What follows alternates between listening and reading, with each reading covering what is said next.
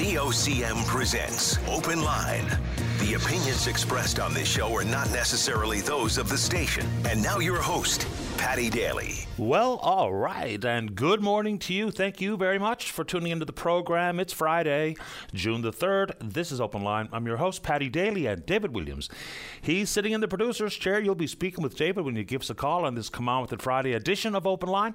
If you're in the St. John's metro region, the number to dial to get in the queue, 273 5211, or elsewhere, it's toll free long distance 1 888 590 VOCM, which is 86. 26. Well, one step closer to the Stanley Cup Finals. Alex Newhook and the Colorado Avalanche beat the Oilers last night for nip, uh, for nip, four nil, four zero shutout for the Avalanche. Great to see Newhook back in the lineup or remaining in the lineup. Uh, Growlers basketball. I don't know how many people will be showing up to watch a bit of the Growlers ball, but it looks like the setup, the structure of the games, and the concept of it requires a game-winning shot. I'm not even sure what that means, but I heard Ben Murphy interviewing Patrick Ewing Jr. Of course, he's the coach of the Growlers in the CEBL. They kick off their inaugural season Saturday night at the Fieldhouse. Tip off at 7:30, and of course, local Cole Long will be in the lo- the uh, lineup for the Growlers. I know you watch any baseball. You watch baseball, Dave? Jays are hot. Got off to a hot start in the season, and all of a sudden the bats went quiet, and now they're hitting again. Beat the White Sox last night, eight to three. Here's a baseball note. It was a day in history, 1932, that Yankee teammates Lou Gehrig and Tony Lazzeri combined for four home runs in one game, but more, more notably, they both hit for the natural cycle. So a cycle is when you hit a single, a double, a triple, and a home run. The natural cycle is when you do it in order. So they combined for four home runs both hit single, double, triple, home run, home run in that order. Those feats are less common than throwing a perfect game, which has happened only 23 times in 120 years. Get a load of this. So even for the career numbers for hitting the cycle, not the natural cycle, just the cycle, there's five guys tied with three for a career. So the natural cycle, two guys in one game, pretty cool stuff. And it happens to be the 75th anniversary of St. John's minor baseball this summer. Looking forward to getting out in the sandlot. I would imagine the young ball players sleeping with the gloves, getting ready to go. And yesterday was the celebration of the Queen's Platinum Jubilee. I don't know how much attention is given to it. You know, there was some back and forths when uh, Prince Charles and Camilla came to town. So the Queen, at 96 years of age, she took the throne at 25, the longest reigning monarch in British history. She made a couple of brief appearances yesterday, made her way out onto the balcony at Buckingham Palace to wild applause from her followers and the faithful. And the Queen at 96. You wonder what the monarchy will look like when the Queen passes. And she's been in ill health for the last number of years and apparently struggling a little bit these days, but made an appearance yesterday, much to the thrill of the Brits who are monarchical supporters. Okay, let's keep going here. Time to hire students for the summer season, right? And many students will indeed be looking for something over the summer to fill their pockets, maybe help pay for their tuition, whatever the case may be. In Lab West, they've got themselves a predicament. So for these smaller community groups, municipal organizations, they have a hard time hiring students. Why? Because the massive mining operations are able to afford paying these students $36 an hour all the way through August 26th. So for community groups and whatever uh, operations the municipalities are looking to hire summer students, you can't compete with $36. So all of a sudden, some of the full day programs have gone by the wayside. Look good for the students who are able to latch on with Rio Tinto, but how can a small group, you know, compete? With the mining giants of the world. So, funny set of circumstances in Lab West. I don't know if funny is the right word, but yeah, the competition for the summer employee, tricky one at best. So, maybe if someone from you know, I see this lady, uh, Maggie Gibo. She's the president of the Lab West Minor Hockey or Minor Hockey Minor Soccer Association. They've got to get creative, she says, in hiring. So, Miss Gibo, if you're listening this morning, you'd like to give us a shout, talk about the predicament you find yourself in and the creativity for hiring a student. We'd love to have you on the show. Okay. So let's take a few angles at this particular story. And let me preface it by saying, in no means am I being judgmental, because we're going to talk about the NLC and the revenue and the consumption issue. I have my own vices, so this is not me judging. Let's get that out of the way. So the NLC reporting record dividends to the province, $210 million. That's 15 more than the previous year. Sales are up 3.2%. Cannabis sales are up 17.2%. So, revenue is good. Consumption numbers, troubling, we'll say. We do indeed lead the league in our consumption per capita. And against some of these record numbers of dividends to the province, we absolutely pay through the nose for any of the products offered by the NLC.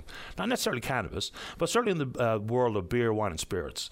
So the whopping big revenue number, I think, is driven by that, but consumption numbers are what they are, and they're up some 3.2%.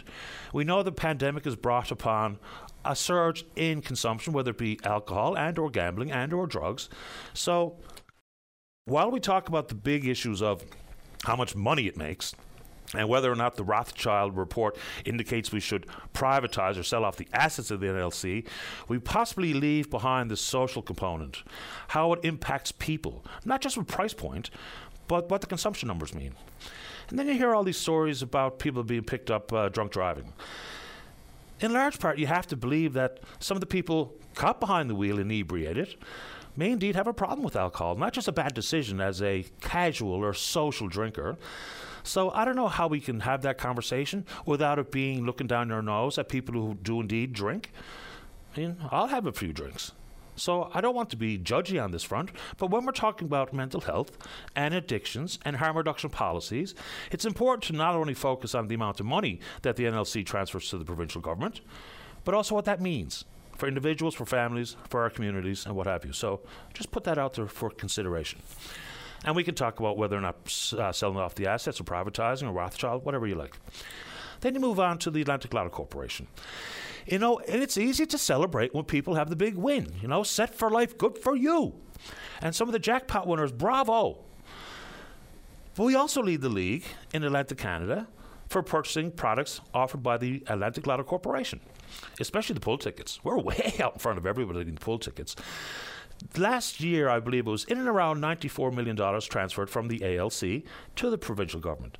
Newfoundlanders and Labradorians, we spend in and around $400, $400 million a year on their products. So again, we'll focus on revenue because we know the province is strapped and every dollar counts. And yes, if the ALC weren't offering, whether it be pull tab tickets or lotto or keno or whatever else they sell, people will get it elsewhere because it's readily available. And on that point, you know, as someone who consumes a lot of sports, consumes lots of other stuff too, I suppose, consumes a lot of sports, I'm really getting very quickly tired of just how much focus there is on betting on watching Major League Baseball and or the hockey games. It's everywhere. Now, I know the water on the beans changed when the federal government legislated the ability to bet on a single game versus what was the regime prior to.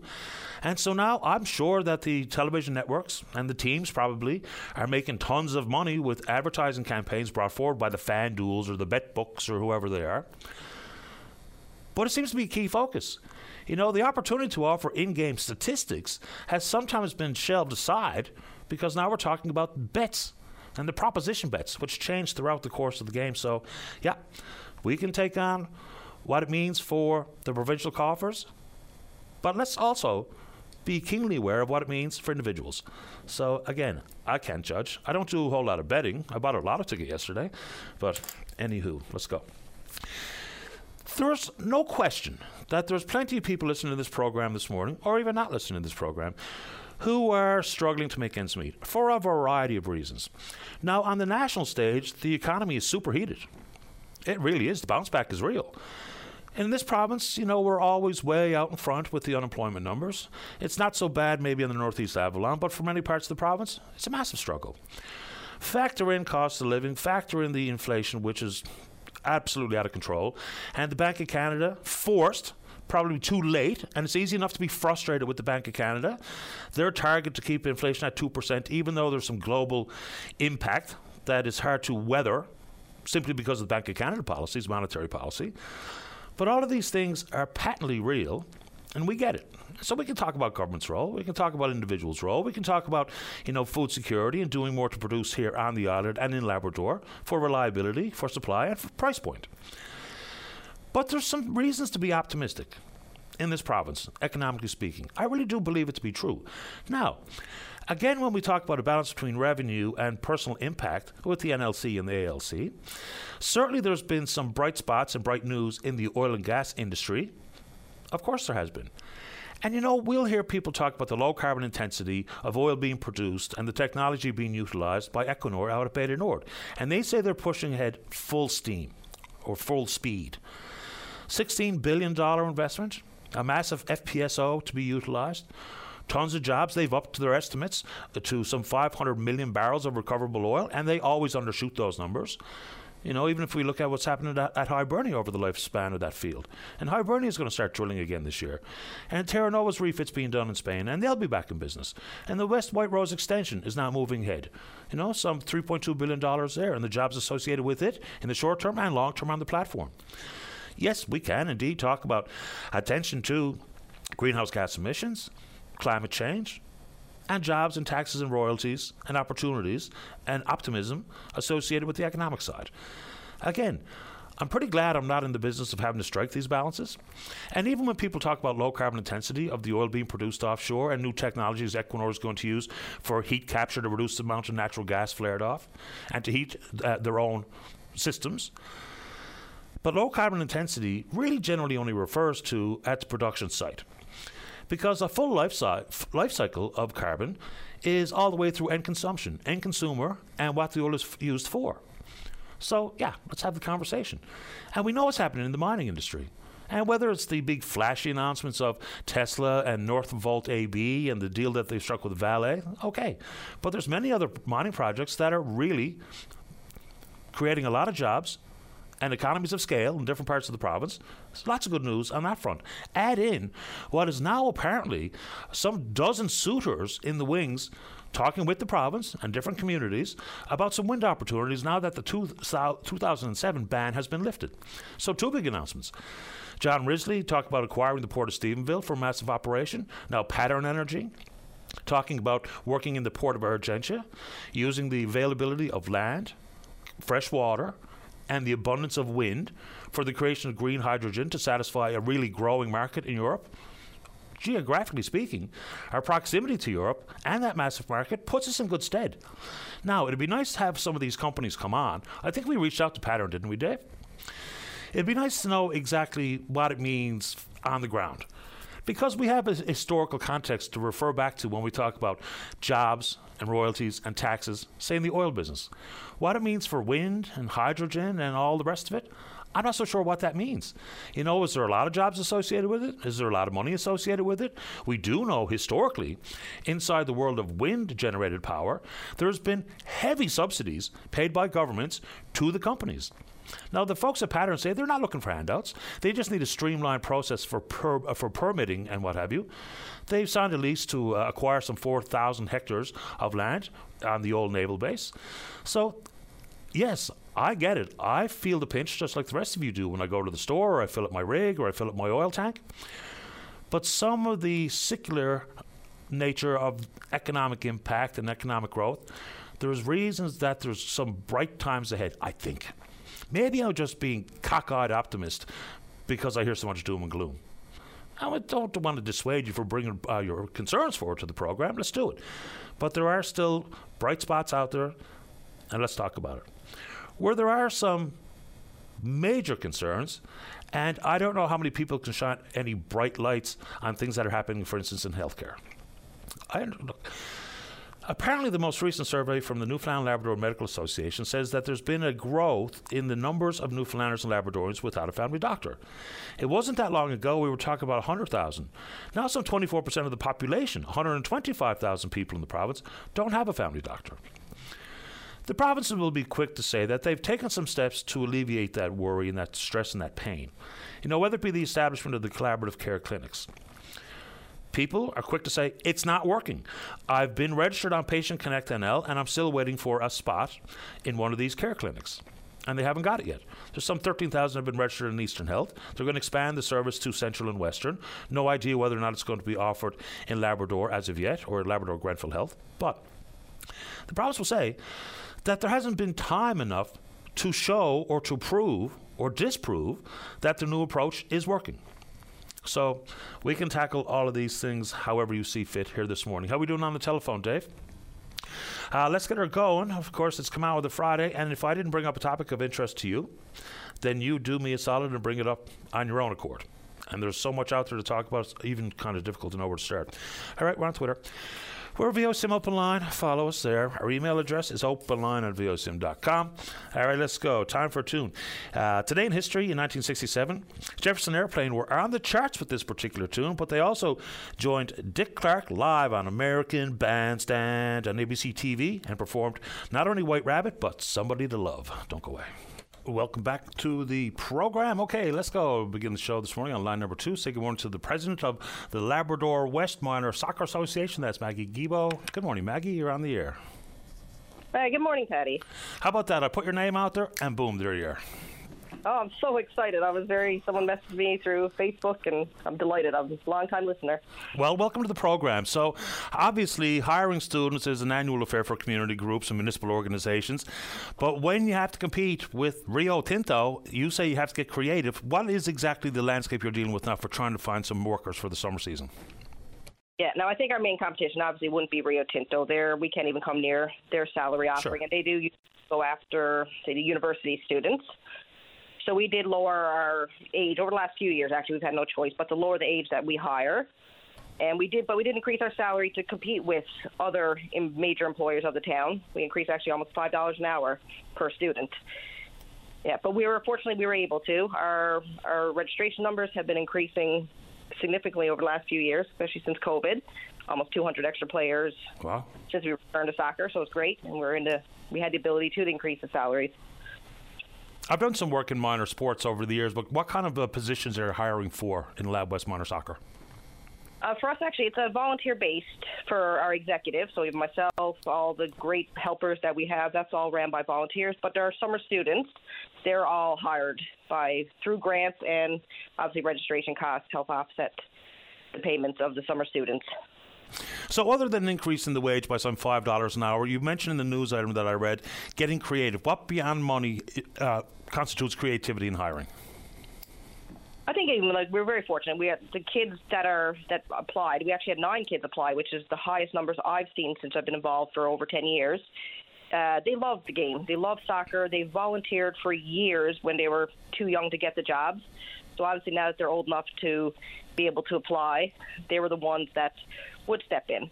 And even over the last few years, we we actually had a volunteer kind of basically a student training program where we had them when they're say between 12 that age and older help out with the younger groups and then kind of shadow our summer students as well they kind of got a feel of what it would be like to eventually be eligible to apply for one of those jobs Uh, and I hope they have a great season. And of course, I played soccer, my boys played soccer.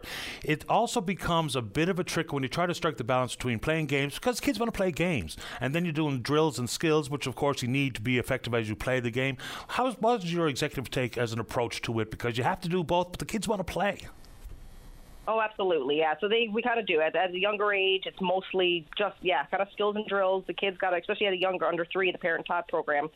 Kids don't play outdoors the same way when as we were children, so they got to kind of learn how to play, learn how to jump, and so we do a lot of soccer-based fun games, and they do have little game days, which are not direct, especially at under eight, under three, under five. They're not actually playing a game of soccer, but they're kicking the ball. They're trying to mm-hmm. score goals, and and then we do have game days. I think I believe it might be Sundays or 100% game day. So for the older divisions, they know they come in on a Sunday, they're playing a game. It's not skill based. They have a quick little warm up and they jump right into a full full game.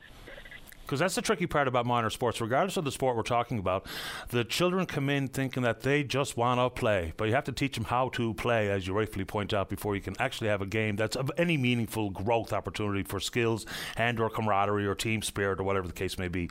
And not to detract from the real positive side of sports, because it's great. You learn how to play for the name on the front of the jersey versus the name on the back of the jersey.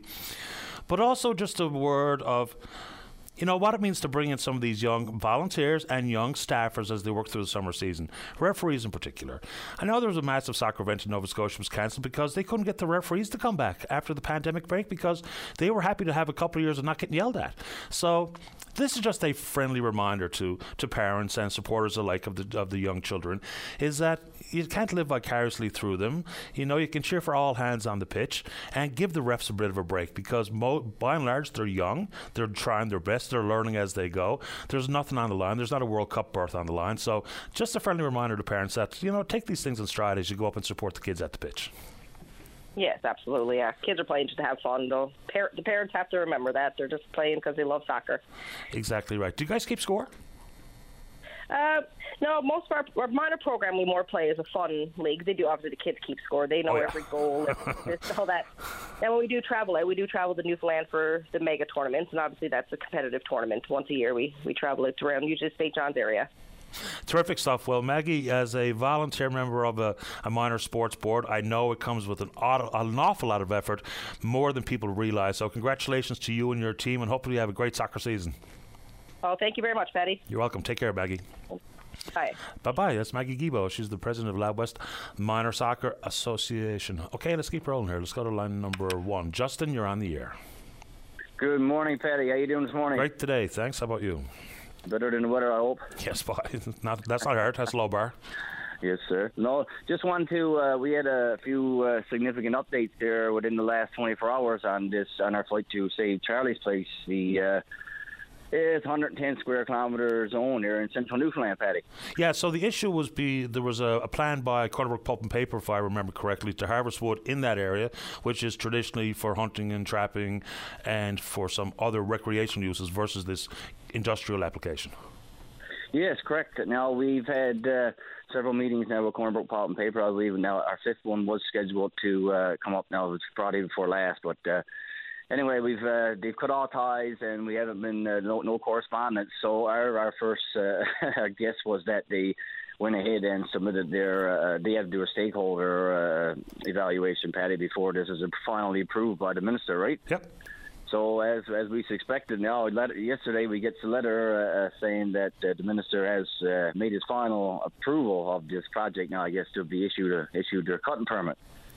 So this uh, that was uh, a little setback there. But on a positive note, now there was a meeting held by uh, Qalipu First Nations now, Paddy, on uh, Sunday gone, and uh, we've uh, they voted uh, in full support, unanimously voted in full support of.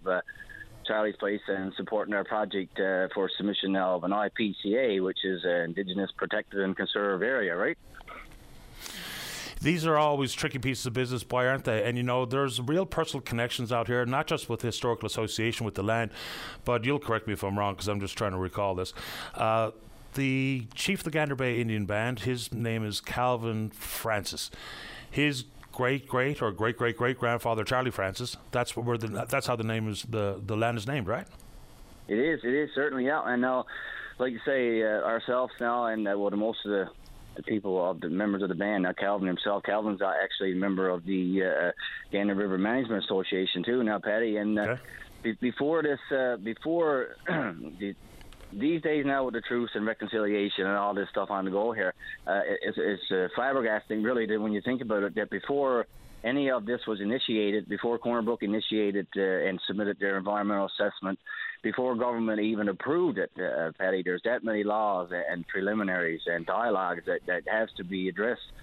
When Aboriginal peoples, when, when, when stuff like burial sites, uh, 200 years of traditional lands, hunting, trapping, and not only that, the residents around here with the fresh water and stuff, and they're endangered and threatened species.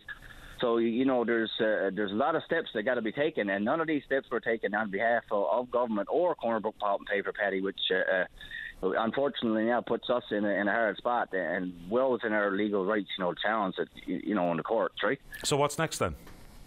Uh, boy, we're uh, we got a few things. Uh, we're still, like you said, we're still hoping on uh, this IPCA uh, issue. Now, this uh, this is federal. That's federal uh, federal government. So that would have to be reviewed by the federal, federal government now, and uh, I guess made a decision. And uh, like you say, the money is out there now, released for these uh, IPCA's and protected areas. Because, like you say, Paddy, we're down to 6.9 percent on the forecasted 30 percent by uh, 2030. So we're you know we're behind. I, th- I think we're almost dead last in in the in the provinces. But uh, you know, with the funding here allocated for this and the uh, and the interest and with our history and stuff, and with now with Qalipu support, you know, we're we're kind of hoping that uh, something positive can come out of this in the long run. And uh, and you know, just to mention this truth and re- reconciliation again, I'm sure it's not only a Canada thing. I, I think it's uh, Europe and the United Nations and stuff, and and we're not across the board here, but. Uh, you, you know, if if you're a business person and you own a, pretty big company like Corner Brook Pulp and Paper, excuse me,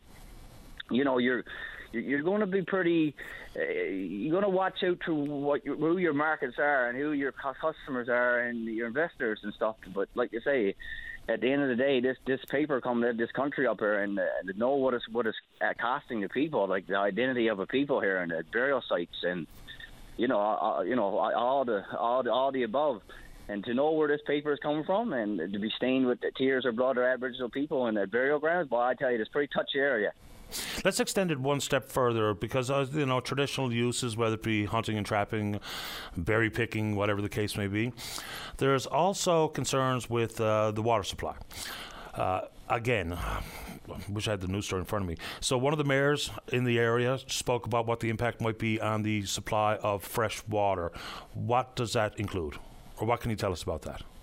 Uh, Paddy, well, as you know, I, I, well, I guess I'm, I'm sure people's aware of now with all this uh, going on and stuff. But Charlie's place exists on a plateau. Like it's uh, it's fairly at the height now. I got it here somewhere, but it's uh, it's fairly uh, a significant plateau.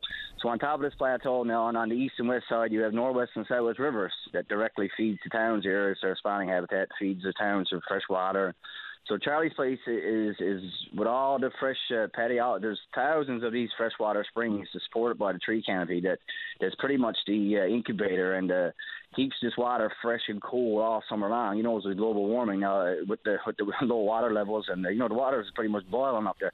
So that's that's the importance and that's where the mayors is concerned and not only that, Paddy, you got Gander, Glenwood, and Appleton, you know, Gander Bay, and there's over 15,000 residents included in this fresh water. And as you know, water levels goes up, and with the with the deforestation, lead levels, mercury levels is going to rise. You know, it's just it is a real concern. You know, people can say, well, okay, uh, we've done our environmental assessment, and it's passed with flying colours, and okay, well, this one looked at it, and this department looked at it, but it needs to be looked at. That's in a district and a zone. See, this Charlie's Place exists within this district, so I think more concentration needs to be done on this area alone. Uh, Justin, I appreciate the update uh, here this morning. Anything else quick before I have to go to the break?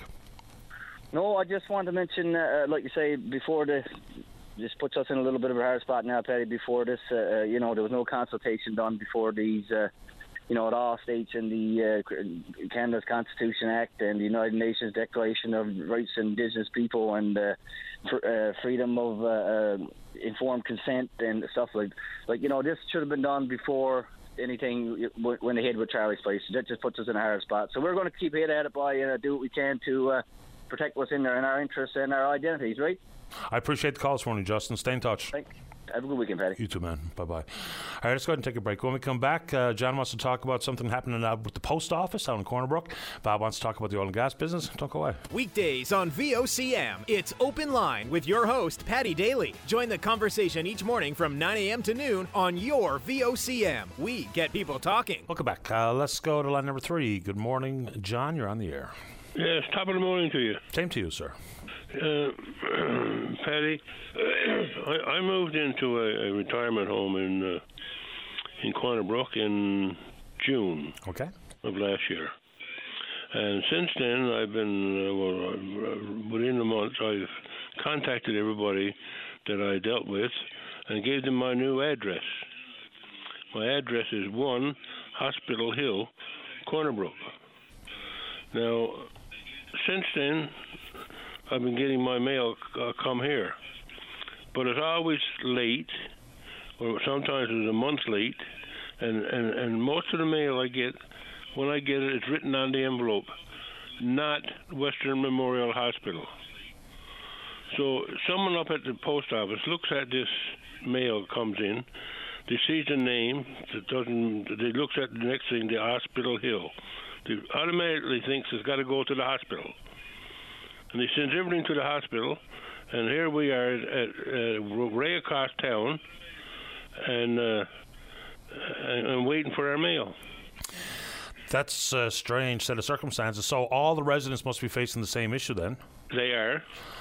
Uh, you know, people working wherever. If you're there's folks at the other end awaiting the mail and should get it in a timely fashion, just like the rest of us do. If the address is right and the sorter has a pays a bit of attention to what they're doing versus just see the word hospital and flick it in the Western Memorial bin. So you must have complained to uh, Canada Post here because this is straight up a sorting issue, no more, no less. Well, I've I haven't complained to them yet, but the the, the crowd here has, and they tell me that they, they've been they call up all the time, tell them about it, but it still goes to the Western Memorial Hospital, and uh, we got to wait for them then to de- decide that we're not up there, which they're busy crowd up there, no doubt. Oh, sure. And uh, you know, the, by the time they get around to shipping it back to the to the mail, you know, like uh, I got a phone bill from uh, Rogers a little while ago, which was a month late, and I had to pay a dollar ninety-eight service fee on it because the post office was late, you know, sending it to me. Yeah, a late fee through no fault of your own is frustrating. So, okay, they've got it on in the background out at the sorting centre, wherever your mail gets sorted. Just pay a little bit of attention to because the people who are waiting for the mail, they deserve to get it when they're supposed to get it, not after the folks at Western Memorial Hospital rerouted to the retirement home. So, hopefully, this call and the others living in the home th- who have complained will bring this to an end. Well, hopefully, hopefully, Paddy. Yeah, it's frustrating, John. I appreciate the time. Thanks for telling us about it. Yeah, and another thing, Paddy, I, just for a minute, I tried to get through to you a little while ago.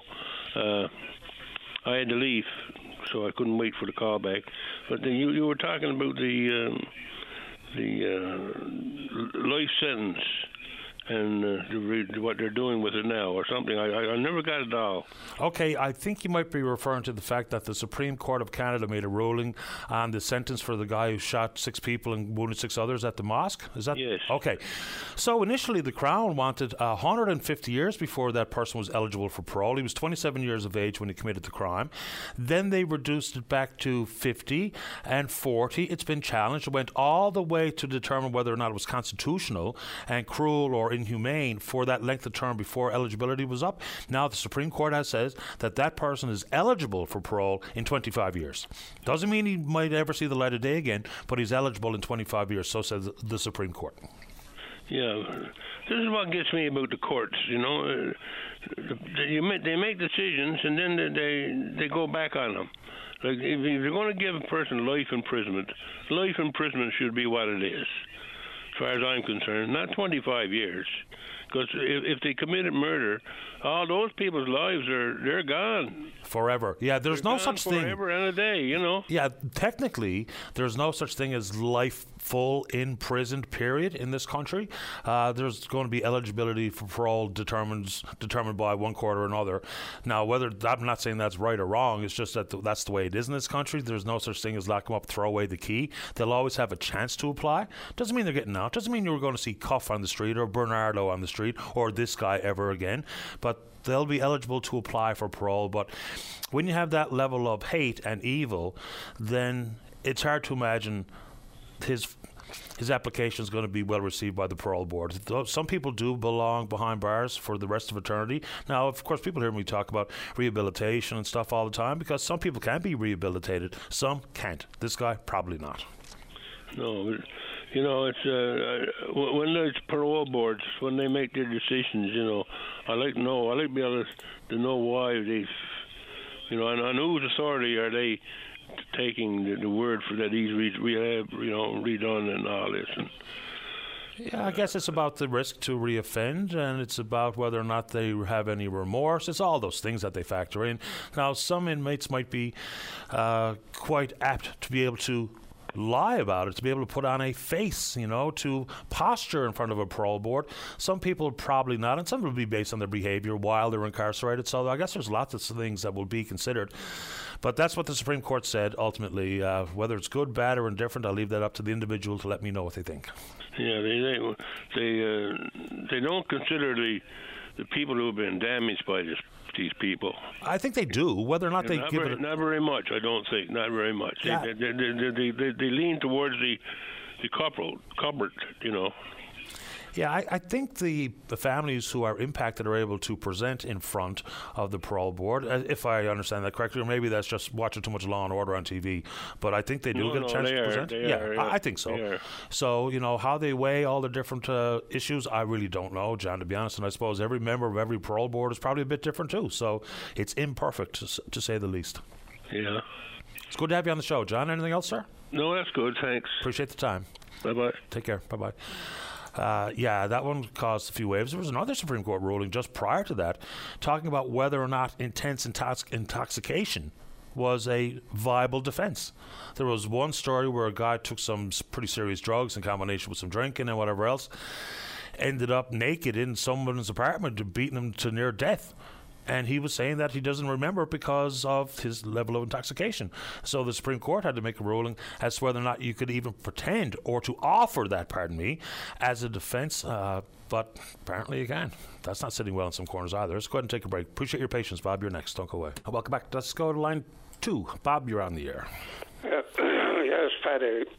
Uh, my excuse me. Okay. Uh, Paddy, there's a story in the Bible about a man hiring uh, the owner of a vineyard hiring. oh my, the throat is gone. Hiring workers at the same wage at different times in the day. And, you know, paying those fellows uh, the same wage, uh, working different hours. Uh, okay. Well, I don't agree with that, and uh, that's uh, religious fundamentalist thinking. And I think the same thing is applying to uh, the way things are going in Newfoundland, leaving our fish in the water while other people are cleaning our offshore. What? Leaving our oil in the ground uh, while uh, other people are using it for economic advantage. That's all biblical thinking, you know, and it's not fair and not right. But it's, it's actually not what's happening, though, either. What? How is that? Well, Hibernia is going back drilling again in the fall. Terra Nova is going to resume after the refit is done. Bay du Nord they're pushing full steam ahead. West White Rose they've got the project back on track. So, I mean, that's not what's happening. That's all I can say. No, and uh, that's all good news, and that's why I'm so hurting, and that's why I'm talking the way I am. But it's like they got to give uh, something to the to, to, the climate change people to appease them while they're doing this. Or to be realistic about the fact that it's real and we have to attend to it. Yeah, there, there's a lot of lot of good things going on now uh, in, the world. You know, uh, uh, energy from wind you know, that will be exported to Europe. Now, hearing that this morning was really heartening. You know, uh, if we could do the same thing with the oil extracted from the ocean and bring it across in boats and safely in tank, tanks. But that's what they do, though. I'm not sure of the point you're making on oil and gas, but at the same time, you know, say appeasing climate change realists, well, that's exactly what some of these wind to develop green hydrogen is exactly about that. These are transition fuels. I think the world is on a different path than it was 50 years ago. But so, what is what is what's your point about extracting the oil and shipping it out? Because that's well, exactly I what happens. All that's being done just to be justify uh, using the oil. They had to do all that in order to get our oil. Uh, you know, the, for people to accept uh, that we were, uh, uh, you know, expanding our oil. Right? So the wind operations are only because of, of what? Sorry, I'm not following that point. Yeah, it's just because we're trying to do it all and have a balance, right, and get people to accept that we're uh, expanding and producing our oil. But uh, but these companies, th- this is not new stuff, though, either, right? Like this Pattern Energy, the head of the Canadian division is actually Newfoundlander. His name is Frank Davis. They already have a presence in five different provinces. They generate some six gigawatts of energy already. So these guys aren't coming to town because of some relationship with the oil business. This is what they do. They've been at it for a while. They're well established. They have projects all over the world, including five provinces in Canada. So this is not, you know, just some sort of dovetail because we're transitioning off oil. This is exactly what these guys do and nothing else. Anyway, it's all wonderful to behold. Uh, you know, with oil, with uh, uh, energy being exported over to Europe, to wean people off uh, off of uh, uh, Russian oil, that means there's going to be less oil, and there's going to be less money for. Putin and the oligarchs who put in their pockets and, and use to finance the war there's a lot of things going on in the world too. Uh, OPEC is going to release more oil, and that'll bring down the price of oil. And uh, Israel and uh, Saudis have made uh, trade deals. I think, and sanctions are more effective than uh, than guns. So I think the whole world is changing now, and they're all coming to their senses. I think it's too bad that some uh, people got to die, and all the things that are happening to the Ukrainians, and the sacrifice, children and women dying and being tortured. But I think there's going to be a new order in the world, and I, we got to be treated fair here. We got to be weaned off I noticed they turned down Alberta for uh, an application. For a what application?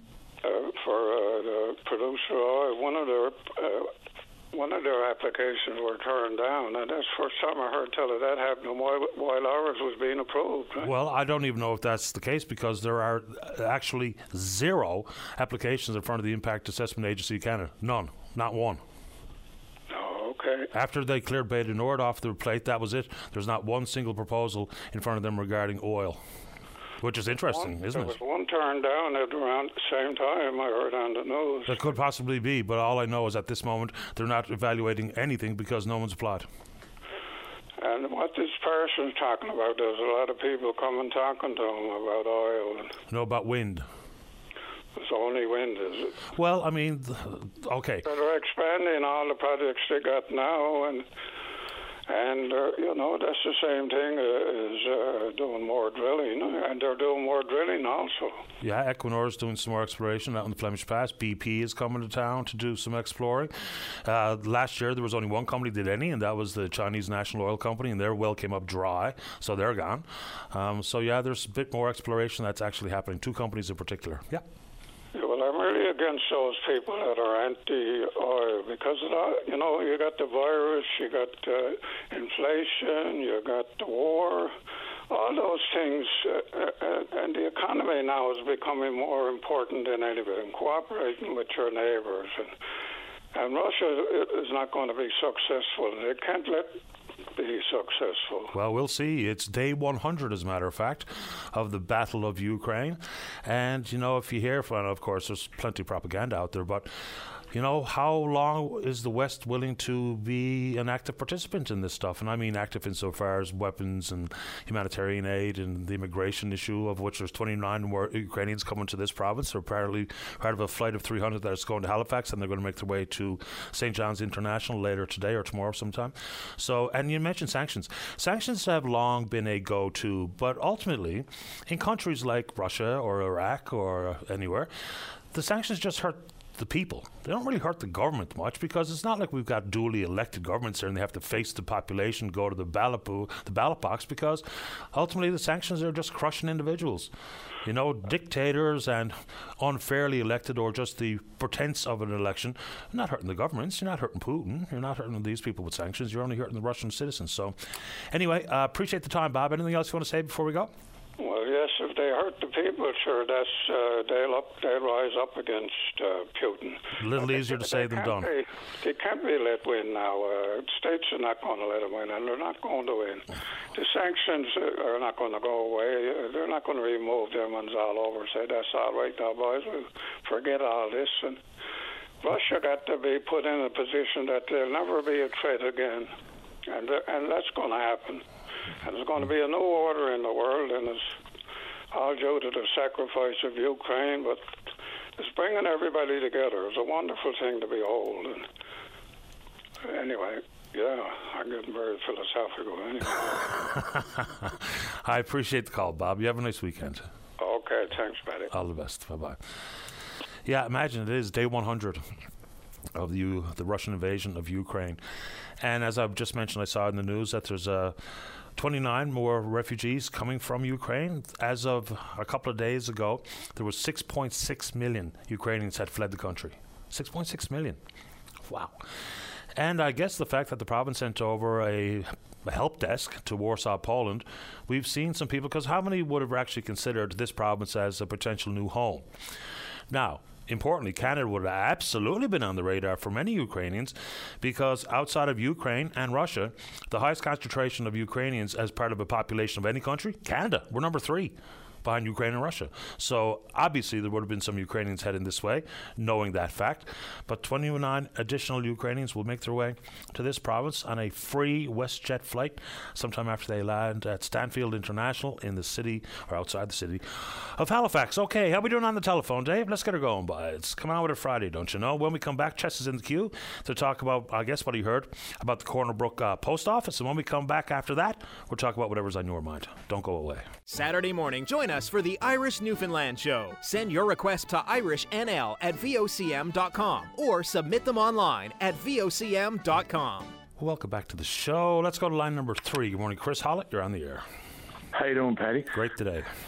Uh, Paddy, I was on the way to work this morning, and I was listening to uh, VOCM as I always do. Great. And I was, I was, uh, it was awesome to hear that they now have uh, cabins for pets on board the Marine Atlantic. It's great news. But um, you know, we have a major issue with our uh, commercial industry right now, and uh, the shortage of single berths set Marine Atlantic is offering us right now. Yeah, just so people understand some of the numbers here. There's 96 cabins. They've set aside 35 for truckers. There's a first come, first serve if they're willing to pay an upgrade to get a single berth, right? Exactly, exactly. Um, but there, there's only eight upgradable cabins per sailing. I can't say maximum, you know, but they're only offering eight upgradable sailings per, uh, eight upgradable cabins per sailing. You have to realize if there's five premium bookings, which fellas pay double because you know some some people need their goods in a hurry, and and there's an option that you know I don't know how it works, but I know how it works, but they charge us double. I mean, if I want to go down the Transcan Highway, I don't get charged double to get ahead of someone else. But anyway, so they charge double, so they get five um, automatically. They have to pay to upgrade, but those so the five the eight are gone off off the off the board already. Then we have three available. So three, so, so you, you understand like there's not really a, a whole lot. Like Daryl gets on the on, on the news and on your program and says, "Hey, no, not a big deal. There's upgrades available. There is not upgrades available. There, there's three. You know, after the five premiums are, are on the boat, there's only three uh, three cabins." Yeah, that's limited. Of course, they're back to full capacity, and the tourism traffic looks like it's really significantly strong booking numbers at this moment in time. I don't know what the option would be and what more Marine Atlantic could do, but I completely understand. If I'm a trucker, there's one guy in the news story that I read, he's got COPD, and he just does not want to bunk with anybody else. The, uh, the berths are about two feet apart in the double berthing cabins, so I get it. It's uncomfortable, whether it be concerns with the pandemic, whether it be you simply don't want to. I don't think I'd want to. This guy, Larry, I can't remember his last name, he said he'd rather get off the boat than to share a cabin with someone. So I get it, but I don't know what options would be available for anybody, I suppose. The, the thought is, and I, I think his name is Clayton, he called on this issue a couple of times, is that his assumption is that Marine Atlantic is quite simply choosing the tourism passengers over the commercial traffic because the commercial traffic they don't really have an option. If you got to drive a truck across, you can't drive it on the water. You can't drive across the Gulf. You're going to have to get on the ferry, and so that's uh, he thinks that's why the decision has been made this way. I don't know. Well, listen, we all know we need this tourism business. 100% we need tourism business. Yep. But, okay, I, I personally myself this week left Newfoundland on, on Sunday uh, uh, on a truck, which I haven't done in 10 years. My only reason I done this was to see how this is going to happen. So I drove to New Brunswick. I did I did some work I had to do, and I had a couple of meetings anyway. So I took a I took a trailer, I came back to the ferry. Um, on Wednesday Wednesday night, uh, which is June 1st, I guess, whatever. So anyway, I get on the ferry. Um, I bought a premium booking. No one told me I could get uh, an upgradable berth, which I didn't care. My reason for going across was to investigate how this was going to happen. So you get on the ferry. No one tells you if you had an upgrade or not or who you're sharing with, what you're doing. So you're at the purser's office.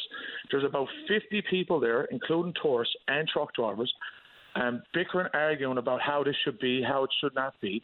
Um, it's probably one of the most worst examples of COVID. You know, uh, not COVID, but I guess a group of people in one area um, that could ever, you know, be possible. Um, the people at the front desk don't exactly know what's going on. I mean, I spend a million bucks there a year. There's no one reached out to us to explain to us how many berths there are going to be available, when they're going to be available. Um, this is how it's going to happen. We got a pamphlet and we got an email. Um, so anyway, I get on the boat. I have my wife go up and ask a bunch of questions, and they come back and say, well, every sailing we have 20 standby passenger cabins. Besides what's booked in advance, uh, we have 20 standby passenger cabins. We all know that people, if they're going to have holidays, they book the holidays three or four months in advance, year's in advance. It depends on the individual. So why would there be 20 standby passenger cabins kept? Um, maybe that needs to be a 10 passenger ca- standby. Most people that, that are planning to go use Marine Atlantic uh, in a car have made that plan way before, you know, 72 hours out. So why don't we say, hey, listen, if these passenger standby cabins ain't booked 72 hours out, why don't we make those available to commercial commercial guys going across? This island cannot survive without the commercial traffic. I have five or six guys now ready to quit. So there's already a major shortage of truck drivers in the world, in North America. You know, it's not this is not new. Um, so I can't afford to lose these drivers. Neither can, you know, the supply chain. So like there has to be a better solution or a more um, I guess, transparent solution to, to how how this could go on. I mean, I got lists and and uh, you know I, I, did a whole lot of uh, recon the other night when I made a crossing, and it, it's just it's a terrible situation. And if I was a tourist and walked upon the setup that was there, like these guys don't know they're getting a berth until they dr- driven on the boat. Then they had to stand up for an hour and a half. I think it was at midnight the other night uh, finally, and we, I, I, entered the boat at nine, uh, around nine nine thirty, midnight. I think they finally had dished out the cat, the, the you know the, the cabins to the uh, the truck drivers as well as the tourists, and so the, the ferry docked around five forty five. So, like, you know, think about it. You just lost two hours as it was. These people should know when they're getting a cabin, if they're not getting a cabin, or, or what the case may be. I had a guy last night, got on the ferry. He had to sleep in a chair and this guy, you know, has a couple of different health issues. Uh, blah blah blah. He got off the ferry this morning. Now he's got to drive across the island today.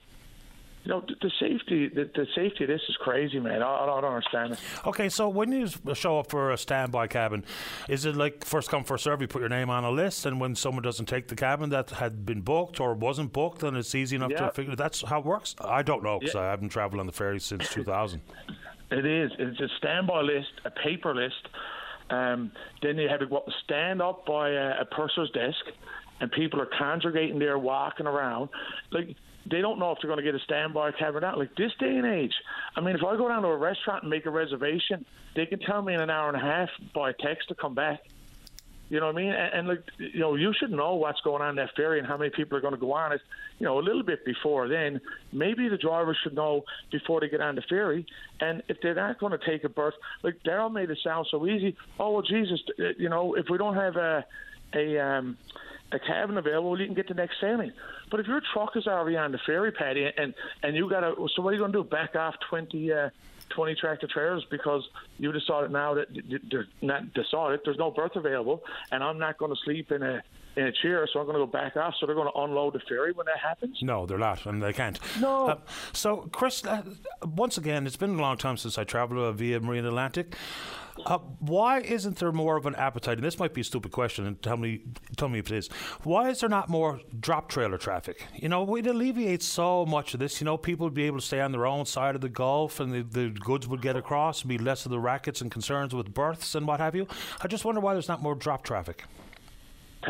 Like unfortunately, the drop traffic is so hard to determine when and if. Like, okay, the, the, the sailing don't cross for three days. Yeah.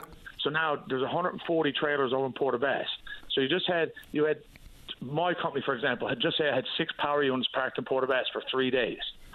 Um, you know, there's no way that can work properly, like for drop traffic. The cost would be astronomical um, for to regain after. So one one storm shuts Marine Atlantic down for two and three days, and it's a common thing. It happens, you know, every ten or twelve days in the wintertime mm-hmm. that we lose a day or two in the sailing.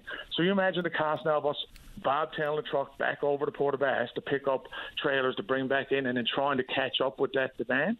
And the other thing is, people want stuff just in time now. Everything in this day and age is just in time. So if I drop a trailer at Marine Port aux Basques or North Sydney, it could be there two or three days before it gets on the ferry. Then we have the line-up power to get it. And there's so much thinking and, and so many variables there, it just becomes a little bit harder. It's great for the big back stores uh, or like the warehouse stuff that, hey, I got a load of ketchup. Yeah, well, we'll ship that load of ketchup. It don't matter if we get it in seven days, we get it in 10 days.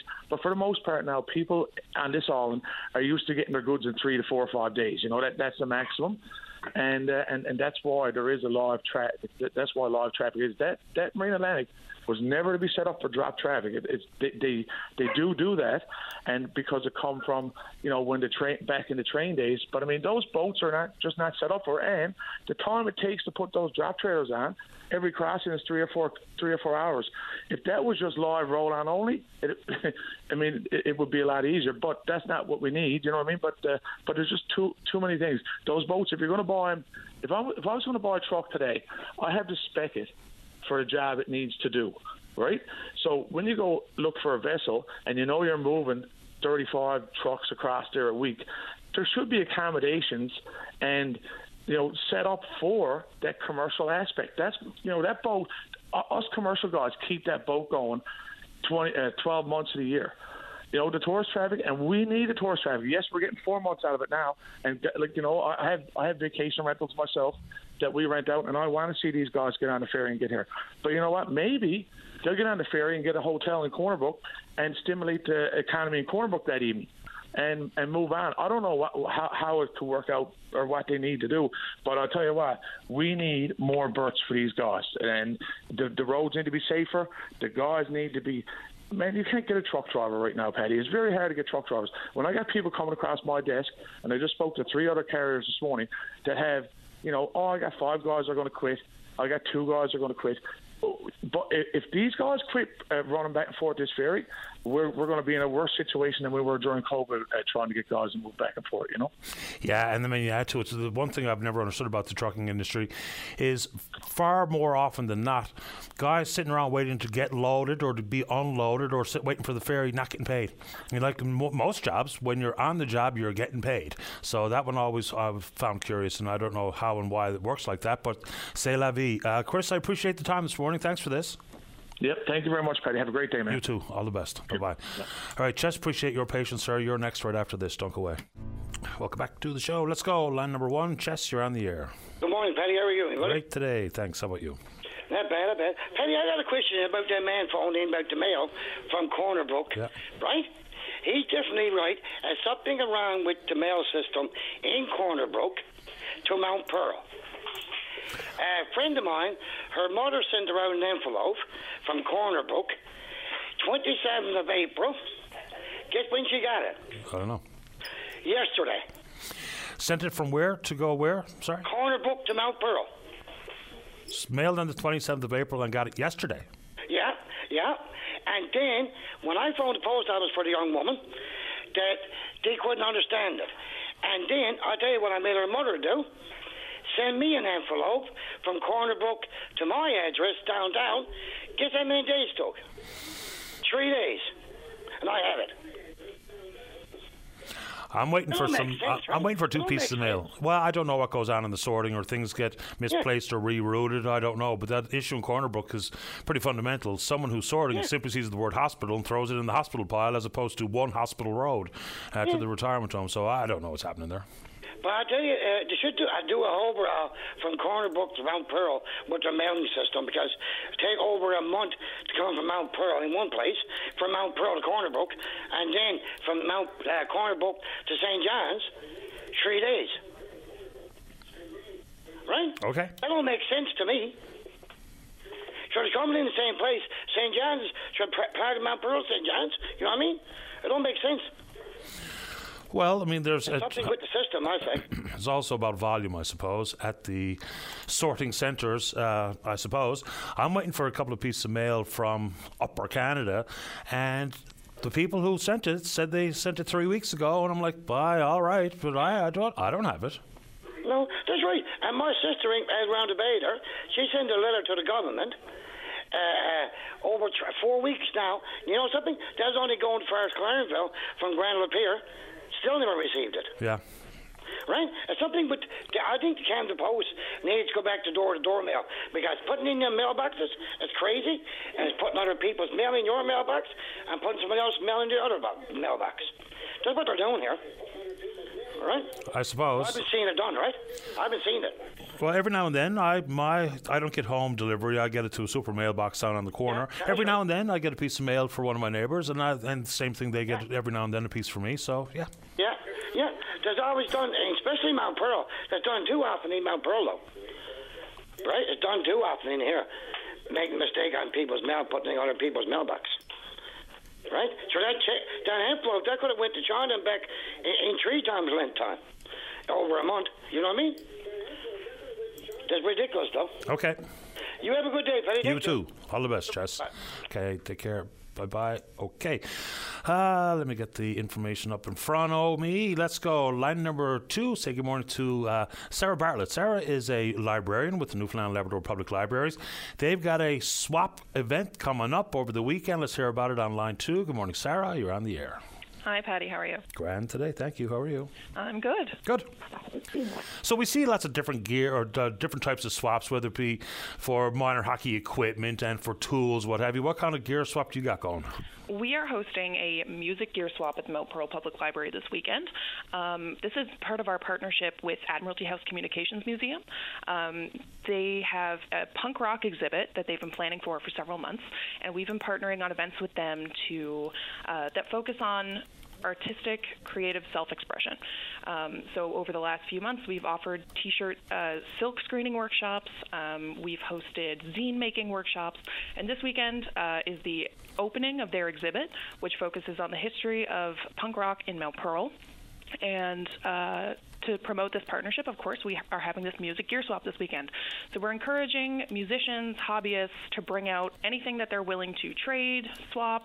Uh, if they're looking to get rid of some equipment or maybe find their next great uh, find, um, we're hoping that this can be a place to facilitate that. So it's going to be at the Mount Pearl Public Library, uh, 65 Olympic Drive in behind the Reid Center, starting at 1 o'clock.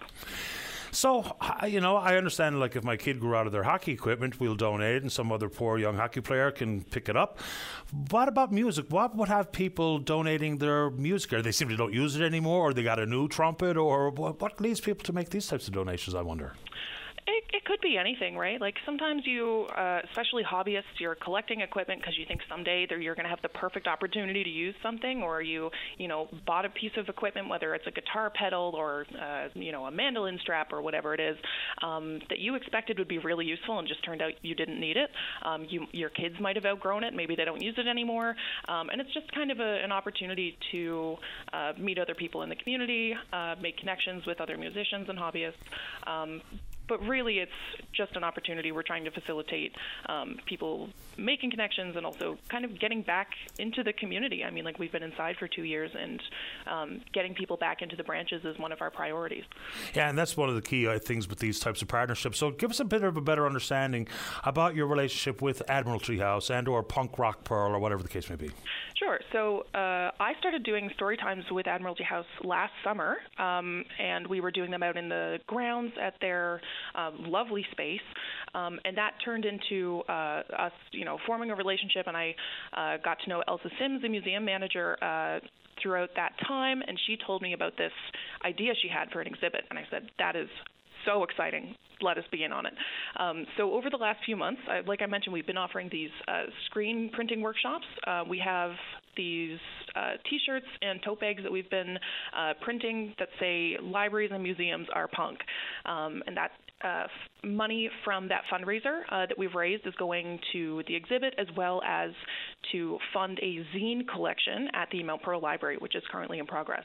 Um, we've also offered like I said, a zine making workshop. So we had uh, the Association for the Arts in Mount Pearl come out and they uh, taught our participants what zines are and uh, how to make them and the, the value in uh, making things yourself. So, like I said, we are uh, focusing on you know artistic self-expression, um, which is a foundational pillar of the punk movement, of course. Yep. Um, currently, we have take and make kits available at the branch um, for ages 10 and up, and that means you can go into any of our branches.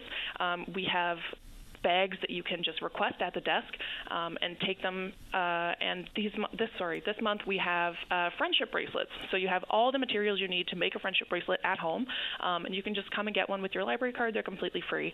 Um, the other thing we have on the go is every Saturday from 9:30 to 11:30 we have a Lego drop-in play session for all ages, um, and you can just come and be creative with the Legos we have on hand. What's been going on at the libraries throughout the pandemic? Because uh, you know it's affected different organizations, different institutions differently.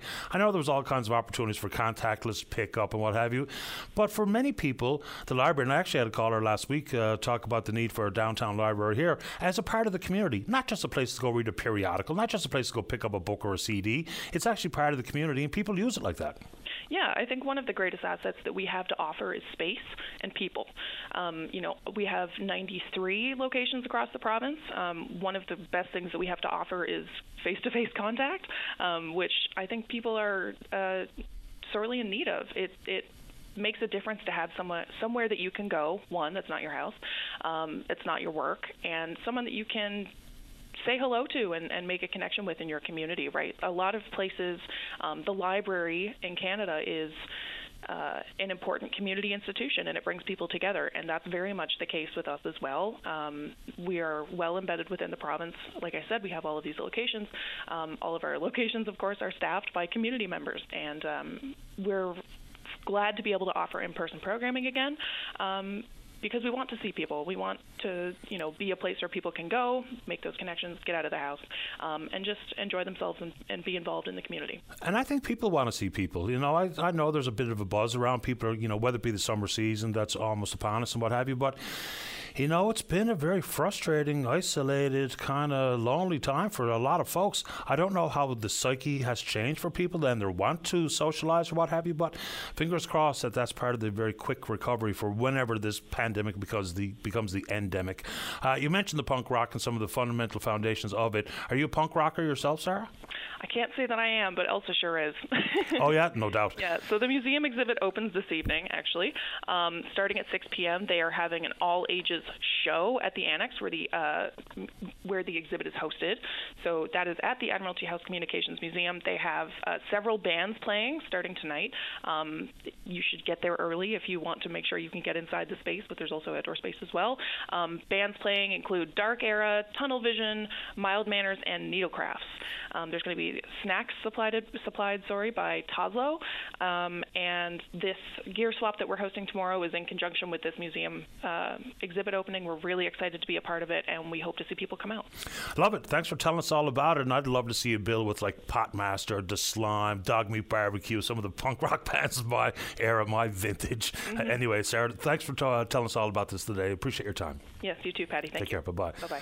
Yeah, Dave, interested in any of those punk bands? I mean, a bit of The Slyme. Pfft deadly, right? Let's go ahead and take a break. Don't go away.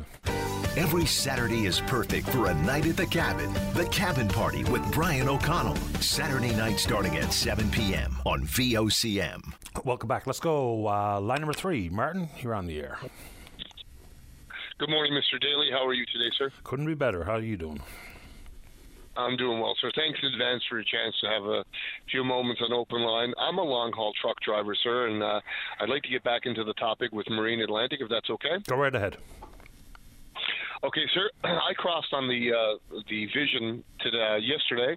Uh, left at 12 o'clock, and uh, one of the concerns I have. Um, even all the employees that are on that boat, they're still going around in full masks.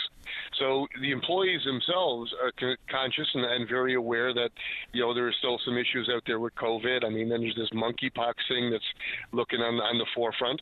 But yet on June 1st, they announced Marine Atlantic would be going back to double berthing all the commercial truck drivers.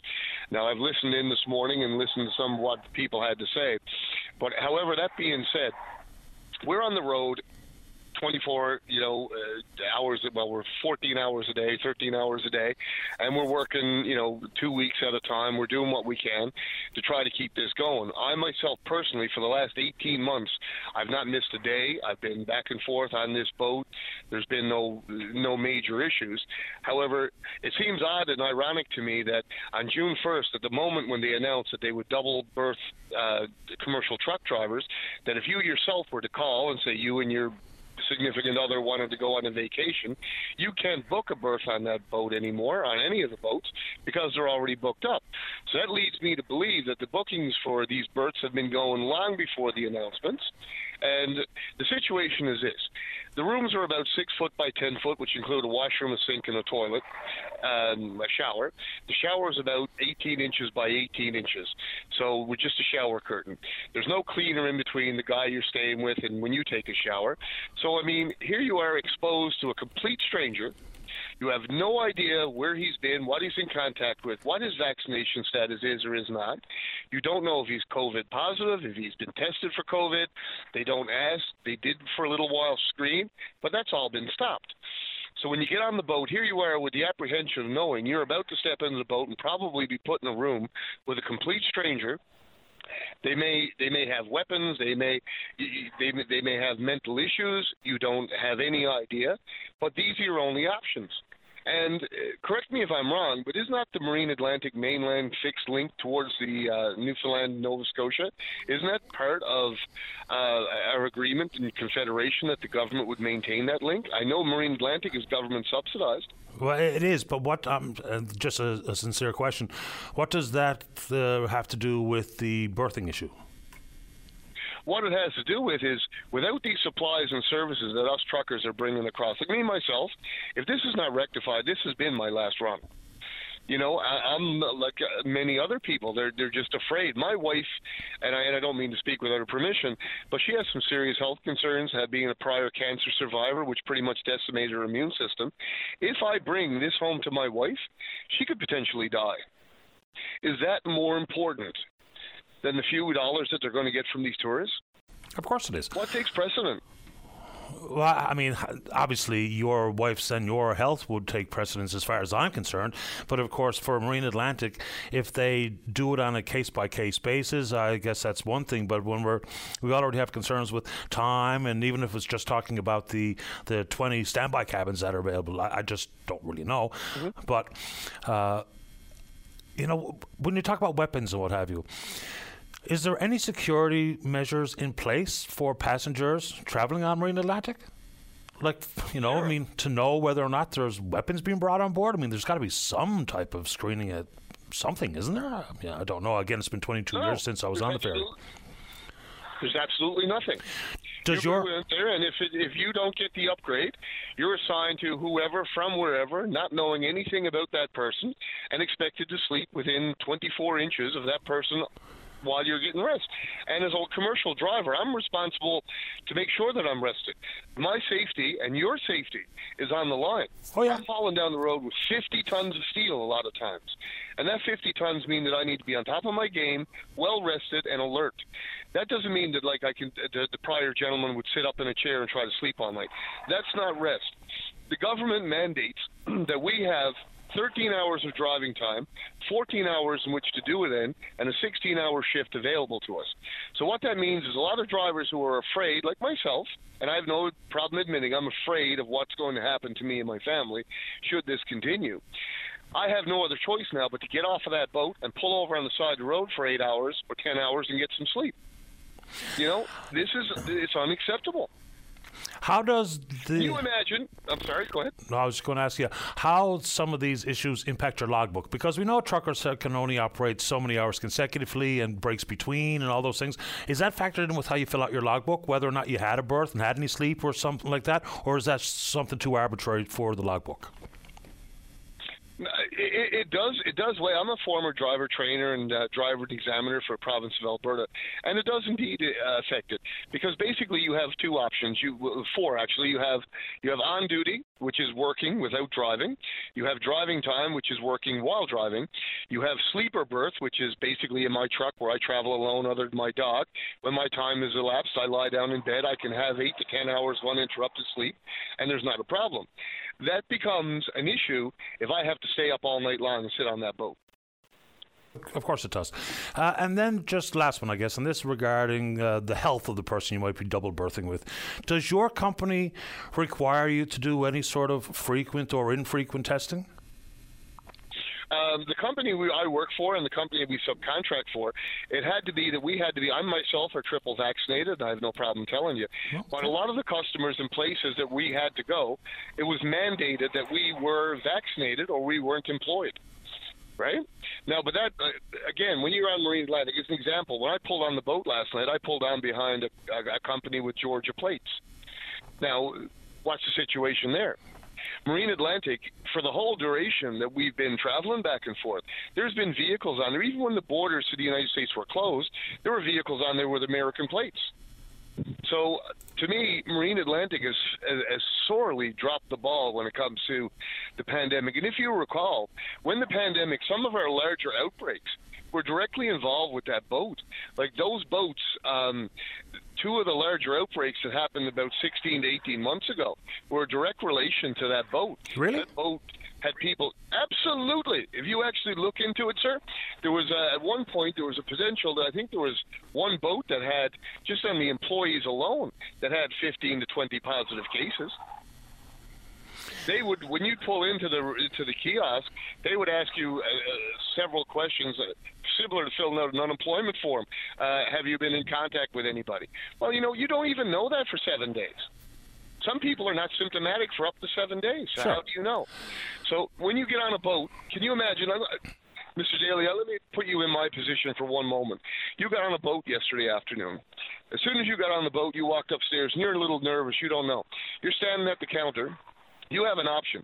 And my company, my employer, he's pretty good. He has no problem with covering expense. But again, that's another expense that's going to be passed on to you. When you go to the store and your can of Vienna sausages is now $4, these are the reasons why. Those costs have to be passed on to the consumer.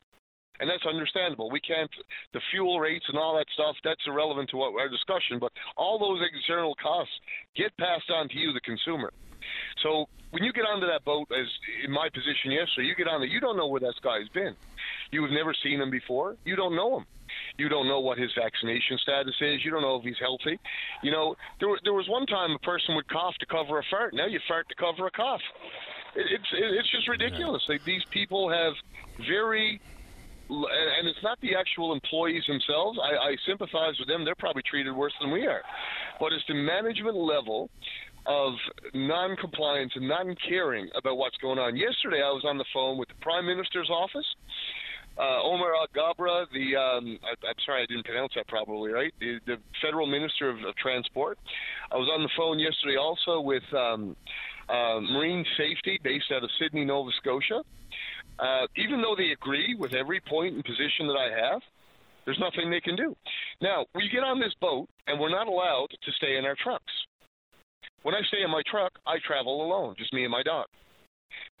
But because of a marine safety issue, I'm required to, to, to disembark from my truck and go up there and go to that, that counter at the kiosk there on the boat, and I have to register in. At which point, if I know somebody, yeah, I can say, okay, I'm okay to con- uh, content to share with this guy. But I don't always know who that person's going to be. I don't always. I'm, I, I'm not going to know there are going to be play times when I'm going to be with people from different nationalities, from different places, and and, and it's the it's the fear of the unknown is what's getting all of us here. Like we don't understand what our next move is. We don't understand what we're doing. Like right now, I had to tell my boss this morning that my plan is not to continue working until I find something that is is suitable, but it's not going to affect my family and put my wife or in jeopardy or in hospital or, or in a box that's that's unacceptable. I suppose if they change what's happening here, there's still only going to be 96 cabins, so we're going to have disgruntled truckers or disgruntled passengers who are not part of the commercial traffic. I suppose that's where they find themselves, and I have no skin in this game, and I understand all the concerns that you've brought forward and Chris brought forward and Clayton has talked about here on this program, and I appreciate the time. Hopefully, there can be some sort of compromise or solution that makes it easier, safer, more comfortable for the folks driving the trucks, because of course we have on the trucking industry quite heavily, not only during the pandemic, but constantly here in this province. Our reliance on importing 90% of what we consume obviously is due to you fellas and women bringing it across. Thanks for this, Martin. One second, may I add one more small point? Quick. Uh, Chris, Chris had mentioned earlier about these um, the premiums.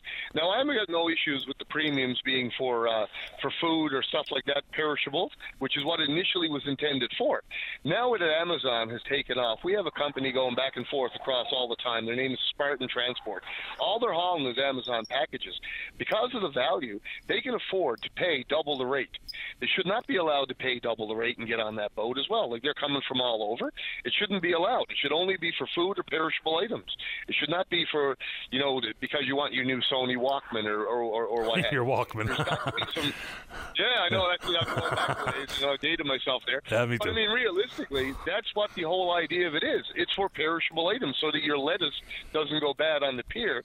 Not because you know your your, your new TV that you ordered off Amazon wants to be here in three days.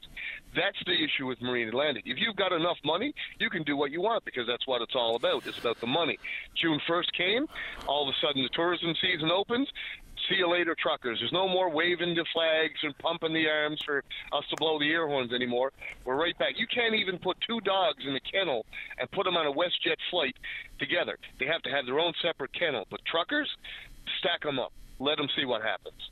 Unfair, unfit, unconstitutional. I appreciate the time, Thank Martin. you for your time, sir. My pleasure. Take care. Bye now. All right, bye bye. Uh, let's take a break. Don't go away. Welcome back to the program. Let's go. Line number 10, Sigmund one to the Liberal member for Corner Brook. He's the Minister of Immigration, Population Growth and Skills. Gerry Byrne. Minister Byrne, you're on the air.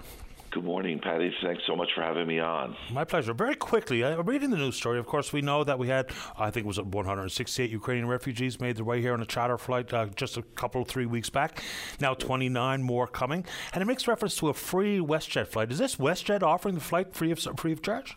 Yeah, this Oh, is WestJet has been very, very generous uh, within um, with the flights within Canada. Uh, to be able to put uh, Ukrainian refugees to where their province and city of choice, WestJet has been offering the service. We reached out to WestJet, and they've been very, very kind, great cor- corporate partners. So I'm really pleased about that. Big shout out to WestJet. Yeah, when it's WestJet good news, I don't mind admitting my sister's part of it. When it's not, I'd keep it to myself. Okay, let's keep going. So 6.6 million Ukrainians have fled the country. That was as of, I think, like May the 24th. And we've seen uh, all, around 200 organised to come to this province. Now, there's been others that have arrived beyond those two loads of uh, passengers. But with the Ukrainian Family Support Desk, what do we think has been their role in rerouting, I don't even know if that's the right word, Ukrainians to this province? Because, you know, we talked in the past about vetting them and talking about skills and, you know, having a job waiting on the other end or the opportunities for one. So, what role is the help desk actually playing, in your estimation?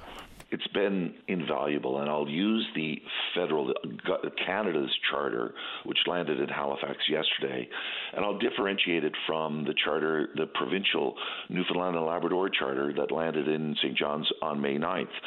Yesterday, a charter hit the ground in Halifax, filled with 300, uh, 306, I believe was the number, uh, Ukrainians that wanted to come to Canada. The way Canada organized, the government of Canada organized that was very differently than the way we organized ours.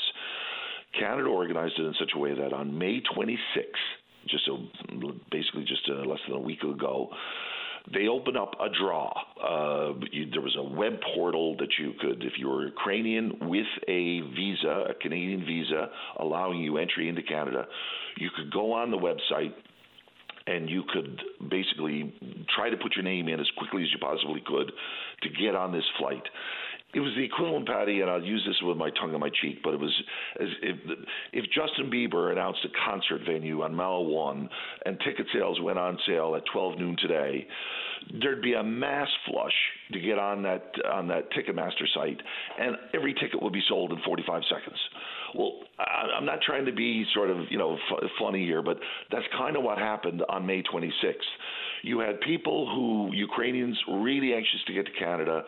They didn't really have necessarily a direction or a place that they wanted to go. They didn't know know much about it, but they knew this was the last Canadian government charter that was going to be offered, and they they so that that plane filled up very very quickly.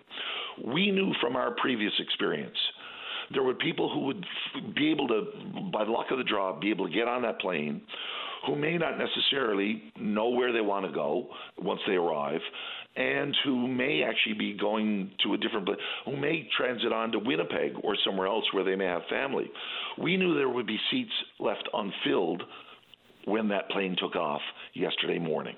So what did we do? We had boots on the ground. We had people in Warsaw with with families uh, that we tried to get on that plane beyond the luck of the draw. We put 29 people on that plane because we were organized in Warsaw. We had relationships developed with Ukrainians, and those 29 people who we were able, despite the fact that the plane filled up very, very quickly, there were still uh, people who did not sh- were were not able to show up to that plane. We squeezed our Ukrainians onto that plane at the very last minute, and that's why there's a bit of a there's a, a, a, a backdraft occurring. The plane's landing in Halifax. 29 of them are coming back to St. John's. And that's that's that's the difference. It's the Ukrainian Family Support Desk was absolutely essential in developing relationships with Ukrainians, getting them to become aware, to choose Newfoundland and Labrador, and to develop uh, job opportunities, housing opportunities, and life opportunities before they ever got here. And that's why I, I will argue, and I will state with pride, we will have the most successful Ukrainian resettlement of any any place in the country, thanks to the team that we had on the ground here. I know you Our can't. province should be proud. I know you can't flip a switch and all of a sudden everyone who wants an opportunity, a job or otherwise, upon arrival just gets one. But what have we seen so far with the Ukrainians who have come? I know that there was one Ukrainian woman, a doctor, left her doctor husband behind. I wonder what she's up to and you know how quickly we, quickly we can transfer uh, our cred- credentials. Then there's five master students and we know what they're doing. And I've seen some applications being thrown around by Ukrainians who have arrived that have a lot of experience in different sectors and looking for a job right away after they leave their 14 day quarantine. What do we know? Can you give us any real life examples or stories about how they've settled in, uh, you know, created opportunities for themselves or have a job or whatever the case may be? Delighted to because this is really the nub of it. This is why I wanted to call in to express like what has been successful. What do we know? Uh, when people say, "Geez, how, we'd love to have some Ukrainians in our community," what what do we need to do? What what is it that when is that going to happen? Well, here's what we now know from experience, and we anticipated this, and we were able to act on it quickly. Of the Ukrainians that arrived on May 9th, well over half of those who are able and willing and anxious to work are now full time employed. In three weeks, three weeks from going from a war torn country to a place of refuge, you know, in an outside country, three weeks upon a land, landing in, in St. John's in Newfoundland and Labrador, we now have those that are uh, half of those able and fitted up with full time work. So here's what works, Paddy, and this is I say this to all those that are kind of wondering, like, geez, we've heard of success stories in Deer Lake, in Stephenville, in Mount Pearl, in Bonavista. What is it that makes it a success? Well, here's what it is. A job is paramount but also the employer, led by the employer, supported by the community, has to be able to describe in some reasonable means where that person and that family will live. Not necessarily, you know, for the entire year. The employer does not necessarily have to subsidize or pay for the housing for an extended period of time, but walk in the Ukrainians' shoes, the refugees' shoes. You're going to a place called Bonavista. You haven't got a clue what that is. Someone needs to bring you up to speed at how incredible a place Bonavista is. So that's what Sunrise Cabinetry did. They came down to St. John's. They said, guys, we, here's a job opportunity. Here's what I'm prepared to pay. Here is a housing. Uh, here's where you can be housed in the short term, while you look for your own house that's of you know your preference. But I'll take care of your housing in the short term. This is how the community will rally to you. This is where you can get childcare. This is where your kids can go to school. This is what we're going to do when we when you get here. You know what? Sunrise Cabinetry came down to St. John's. They didn't get one Ukrainian to go to Bonavista. They got three. And that is the magic formula. Walk in the Ukrainians' shoes, understand what they are feeling, the insecurities that they have, the confusion, the doubts, the uncertainties, and help them become more comfortable. That's why Ukrainians are in Stephenville. When we had a group of, of Ukrainians go to Deer Lake, three Ukrainians got on a, on a plane, on a bus, went to Deer Lake because the owner of the Holiday Inn Express in Deer Lake said to him, Here is the job offer. Here is where we can help uh, house you while you're here. Here's what the community will do to rally to welcome you. And you know what? Three Ukrainians are now full-time residents in in in Deer Lake. And most important to all of this, because the Canadian government requires full time year round employment in order to get citizenship.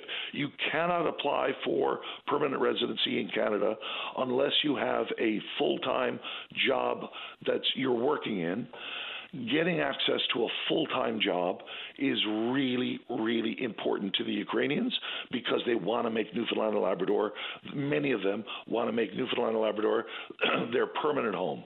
So those are the magic beans to the beanstalk. If you can, offer employment, offer solutions as to where they're going to live, tell people what you know is available in terms of daycare and community support, and being able to do do that in a welcoming environment, Ukrainians, and not just one, not just two, but multiple families of Ukrainians will be coming to your community in the days, months, and years ahead. Uh, very quickly before I have to get off to the news, uh, in a past portfolio, and certainly when you were a, a member of Parliament, Marine Atlantic was one of your faves, and you talked about it a lot. And it's back in the news now. There's some encouraging news with the number of bookings, and we're looking for a big rebound in the hospitality tourism sector. But the truckers are up in arms. Any comment on what you've heard from the truckers? Because I know you probably heard the last trucker I spoke with. They're being forced to double bunk more often than not, and they're quite frustrated with it, whether it be their own safety, whether or not they want to do it, whether it be the virus, a variety of things. Any comments on what you hear from the truckers? It is my belief, yes. I've heard a lot from truckers because I've got great relationships with them. They, I think there's a, a trust there that I'm, I'm on their side, and I am definitely on their side on this particular issue. This is where Transport Canada, the Canadian government, has to step in. Paddy, I will send you a copy of a report that I had prepared. I, I commissioned from a transportation expert some years ago that argues and argues very effectively that not only are costs regulated at Marine Atlantic, but levels of service should be regulated as well and are regulated under the Canadian Transportation Act. It's built into the constitutional, the terms of union, the term 32, and in particular term 32.2, which states that the ferry will be operated as if it were a, a, a railway. And as we know, railways are regulated and railway rates are regulated under the Canadian Transportation Act. I would argue, and this is what is argued by this expert, is that not only cost, the actual price of the ferry is regulated for uh, uh, under the Constitution, but the levels of service to commercial truckers is also regulated, and I'll send you that report because yep. I think there's a very valid case to be made that the federal government has an obligation to meet the needs of the truckers in this particular case. They should be, if you were to if you were to take it in a, in a, as an analogy, they are the super super elite of Marine Atlantic. They don't spend like when you, you go so often on Air Canada, you become super elite. Truckers spend hundreds of thousands of dollars a year mm-hmm. on multiple multiple trips.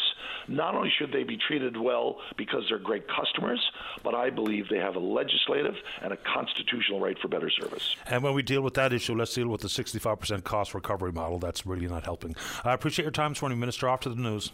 My pleasure. Thank you. Take care. Bye bye. It's Gerry Byrne. He's Minister of Immigration, Population Growth and Skills. News time. Don't go away. You're busy, but you'll never be uninformed. Get up to date on the way home. The Drive on your VOCM. And welcome back. Let's go. Line one. Barry, you're on the air. Good morning, Paddy. Thank you for taking my call. No, no problem. Uh, Paddy, talking about the uh, update about the fishery or river guardian. Paddy, um, you, your listeners might recall about the issue we're trying to get them uh, hired on for a longer period of time and get more hired on, but realistically, we just this year now get them hired on for a longer period of time. Uh, we've been in consultation with uh, Liberal federal MP Ken McDonald, and just got an email from him recently saying that uh, he's done as much as he can, and doesn't seem to be much more that he can do at the union and the Sea are in uh, consultation and talks. Uh, I've learned that the contract is only uh, agreed upon verbally, I believe, not officially signed yet. And uh, it seems that the River Guardians are receiving a bit of a backlash as well. They got a, uh, a bit of an increase in the uh, amount that they get back from the kilometres, but then uh, a while later they got their number of kilometres reduced. Now, Paddy, if they're out on a, if they're out patrolling and they get a call to go to another river, if they're at, towards the end of that kilometerage for that week, they can't go. Doesn't uh, that, that defeats the purpose? I, I I don't get over it. I'm I'm very disappointed, and you know we're at this for the right reason for the conservation of the salmon. Okay, so are, am I hearing that people feel like it's retaliation? Well, I, I can't say that, Paddy. I, I just say what I what, okay. what I what I've heard. I, I don't know what their feelings are about it, but you know, I, I guess one could say that. Yes. Okay, fair enough. So that's the update, unfortunate update on the River Guardians, which is a pretty important thing. There's fewer of them working uh, uh, not enough months to actually do what they need to be doing and they want to be doing. So, anyway, hopefully something changes on that front. I know you wanted to talk about the story regarding the cormorants as well. Yes, uh, the provincial government uh, made an announcement this uh, past week, I, I, guess, about the uh, cormorants, and they're going to have a uh, they're going to issue special permits. It's not a it's not going to be uh, set up as a hunt as, as such, more of I guess like a, control measure, a nuisance permit, I guess.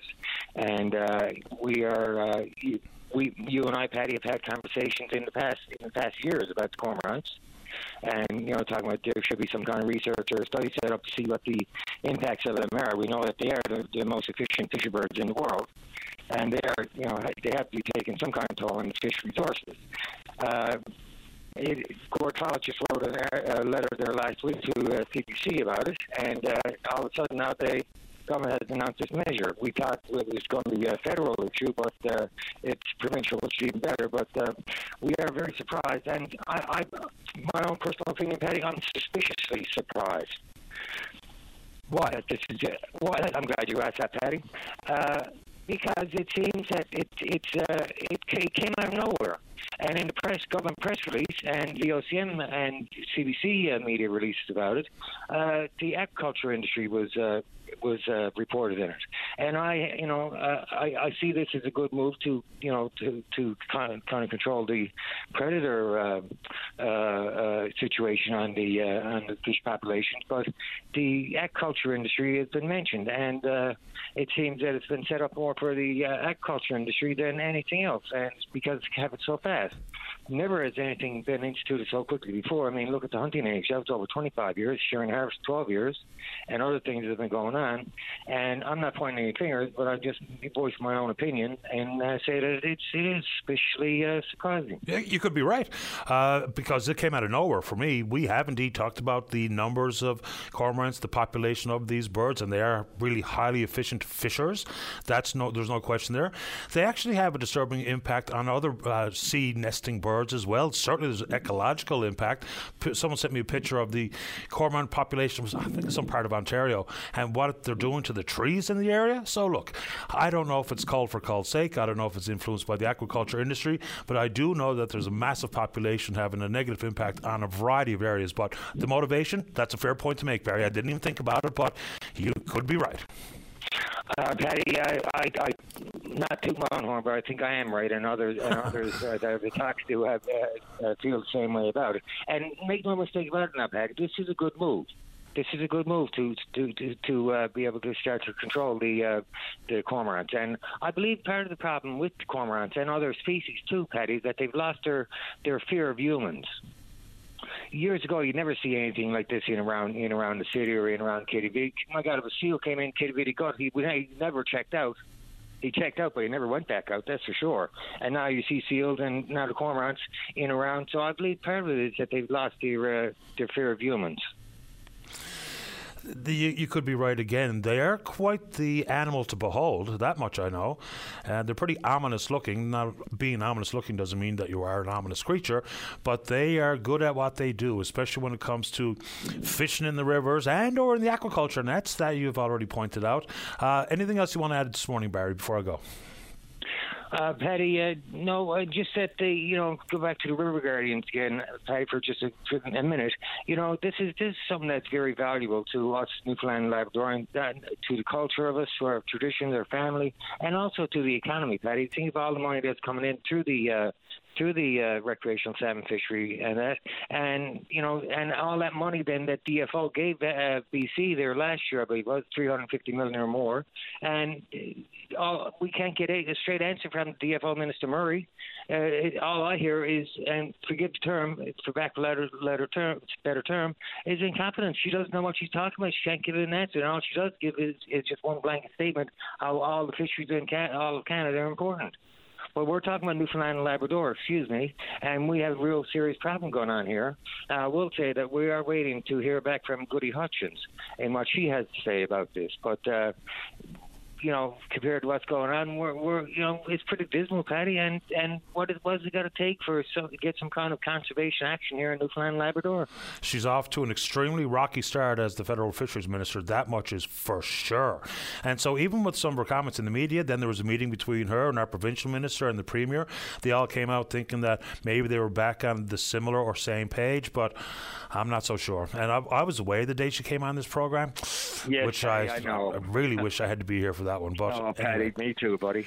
I, I appreciate the time, Barry. Off I go. Have a nice weekend. Thank you, and as always, Paddy, it's been a pleasure. It's been mine. Take care. Okay, bye bye. Let's go ahead and take a break. When we come back, Laurie's in the queue to talk about healthcare. Don't go away. And welcome back. Let's go to line number two. Good morning, Laurie. You're on the air. Good morning, Paddy. How are you? Great today. Thank you. How about you? I'm okay, thank you. Um, I just wanted to bring awareness to our broken healthcare system.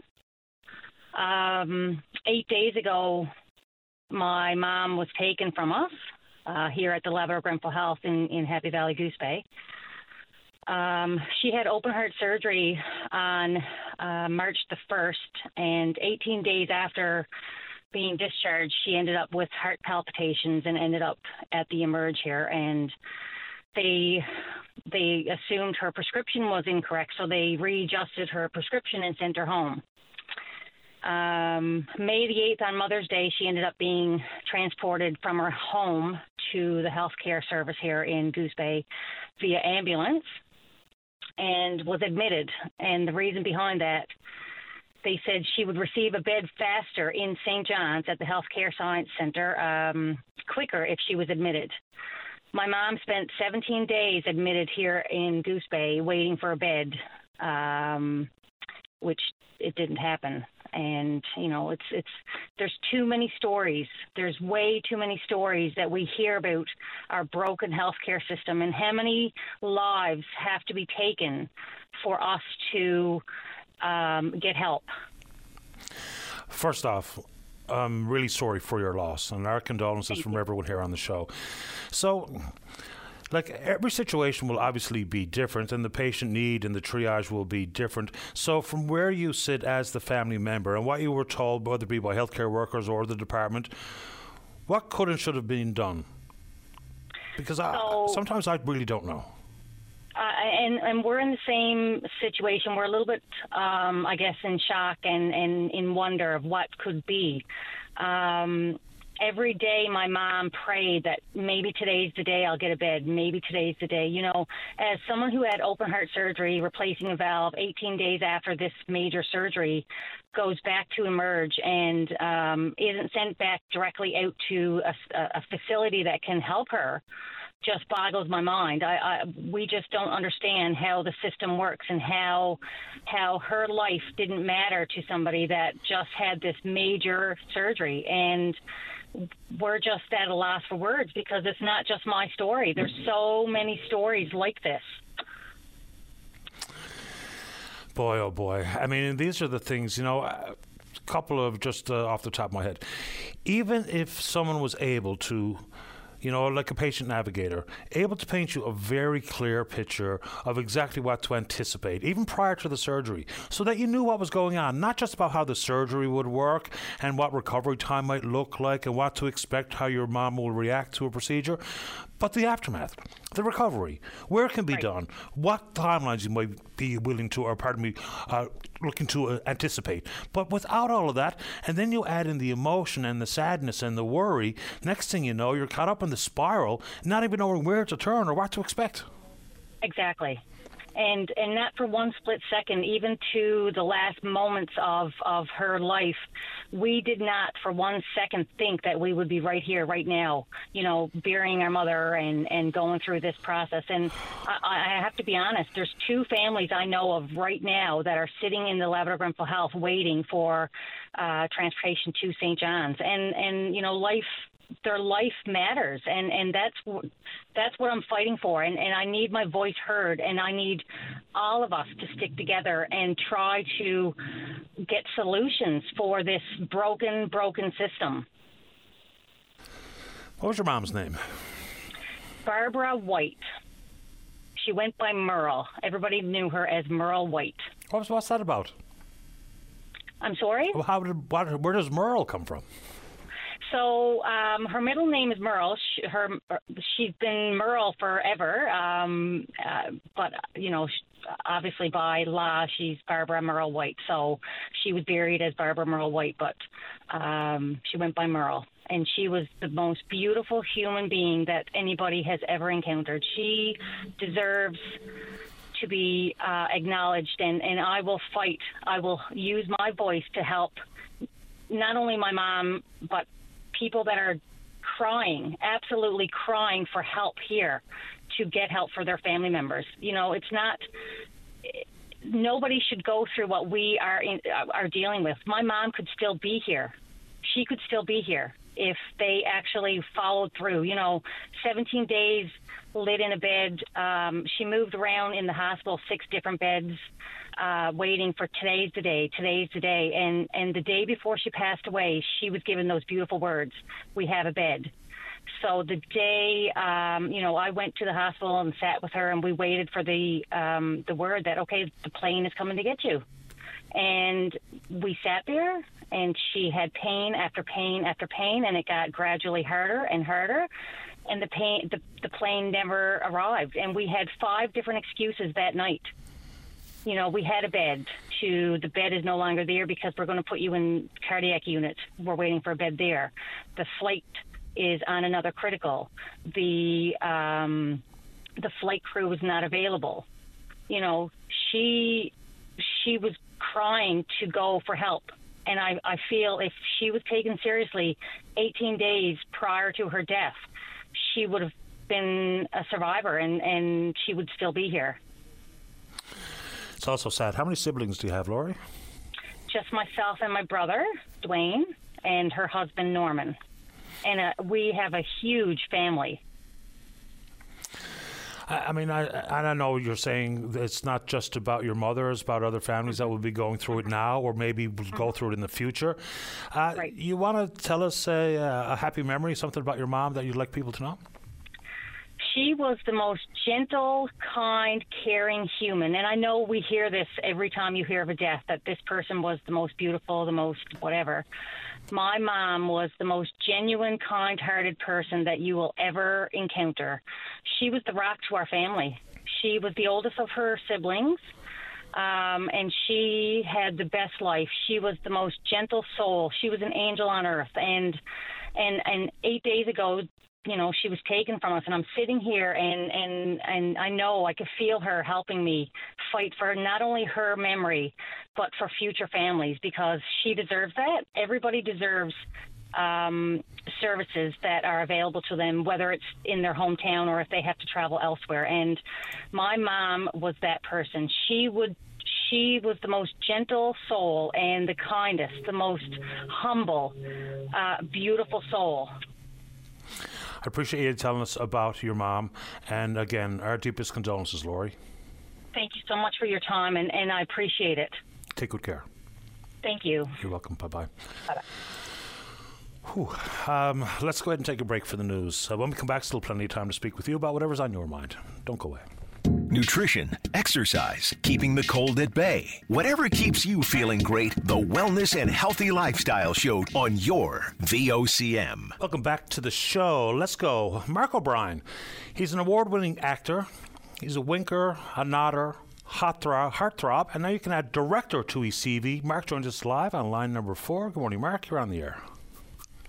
A winker? How are you? That's a better vowel to throw in there, I thought. Yeah, you know what? It's not bad. I'm going to use that on the resume now. You're a winker and a nodder. Listen, Mark, congratulations. You've had just an extraordinary run. Now you're back to the scene of the crime. I think you made your debut doing some sort of rant campaign for Memorial University, and here you are all these years later. You've been in some incredible roles. Terry Sawchuk for me, number one. Love goalie. But here you are as a director. Now you're going to get to see your debut on the big screen at the Avalon Mall Cineplex beginning today with The Righteous. Tell us about the film.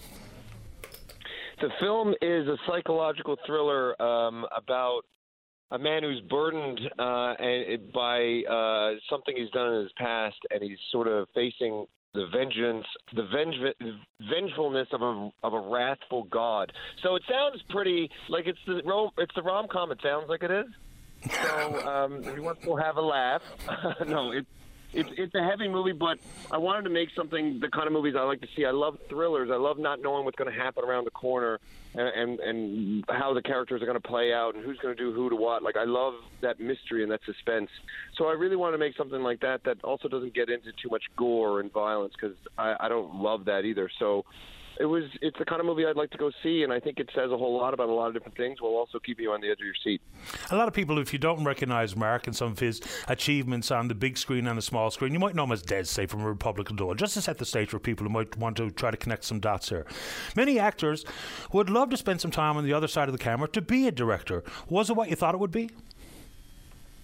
You know what? It it it, it was in a in the best ways possible because you know, when I did Doyle, it it changed my life, and a lot of that had to do with the relationships and, and the crew that I worked with here in Newfoundland. So it's really important for me to come back home and make a movie, and that meant the world to me to work with those people and to be home, be around my family, and you know, and have everyone here and that support system, and and just really to have a good time. And the thing that I enjoyed the most about directing was just the joy of it, right? And a lot of that had to do with the people where we were and and I loved every moment of it. And like it's something I'll always cherish. And and directing is really you're kind of just leading the charge a little. But when you're leading the charge with so many people you've known such a long time, it becomes that much easier and that much more of an enjoyment. There'd be a lot of responsibility on your shoulders as an actor to pull off the performance. You know, to have some cohesion and chemistry with your your fellow performers. Did you feel an additional layer of weight and responsibility as a director? You certainly do because you, know you are leading the charge. Like I can't really, I can't really forget my lines. You know what I mean? I wrote the thing.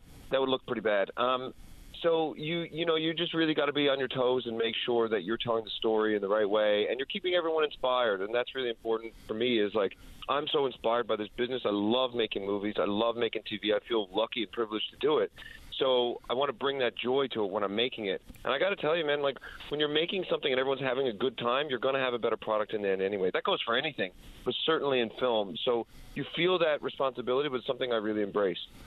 And just to give people an idea, The Righteous has been seen by especially the uh, Canadian Screen Awards this year, the 10th annual, and there was a nomination for Best Original Screenplay. So it's got a lot of uh, horsepower before it even makes it to the screen. So congratulations on that, Mark. Uh, so Thanks. also tonight, when it makes its way to the theatre, you have one of your buddies in tow, Tom Power, for a little Q&A. Oh, yeah. Tom is one of my best friends. It's so funny because I went on Q the other day with him, and he and I text every day. Uh, so it's just it's just funny when we do something official together because we're always just joking and carrying on. So Tom, being the sweetheart is, I'll tell you something else. Tom did this movie premiered in Montreal at the Fantasia Film Festival, which is a very big genre film festival for like thrillers and horrors and stuff. And uh, and so it was in Montreal, and Tom came from Toronto just to come support me. Had nothing to do with interviewing or anything. Just wanted to come and hang out and, and be there for me, and it was so sweet and uh, and so tonight he's going to do the Q and A after the 7:05 p.m. screening tonight. So it's going to be great. It's going to be me and him yakking about the movie, and uh, he's the best man. He- He's a lovely man and a huge talent. He's just fantastic at what he does. I'll throw that out there. Uh, Mark, you know, talk a little bit about the scene here because it's grown leaps and bounds over the years. Even when you made your appearance on the small and big screen here in this province, it's a big part of the economy now. It's not hobbies, and we're not talking about some small operation. We got Disney coming to town. We got your film. We got the Hawkers that take the shots of the world. It's a bigger deal than people realize. It, you're you're exactly right, and I've seen it change over the years. My first, the first things I did here in Newfoundland was in 2005, and there was probably, I could be corrected here from some of the crowd in town. They might tell, but I would say we had about one and a half crew, like one full crew, and maybe enough for almost another one for another production at the same time. And now I don't even know; it might be up to four or five because when we shot The Righteous, like Hudson and Rex was shooting, there were several other things going at the same time and we were not put out at all. Like everyone's a pro, and one thing that Doyle did very well, Public Doyle really trained a lot of people. Like it, it got so many people into the business, and it's so funny because you know we we aren't a giant place. But we have a giant interest in in the arts here, and that's the thing. And one thing about you know, I work in L.A. and, and Chicago and New York a lot, and and I will say those are great crews and great people, but Newfoundlanders just push through. Like that's what I noticed the difference is with the crews and with sustaining an industry here. And you know, like you know, Paul Pope, rest in peace. What he, what he was able to do, like it's amazing.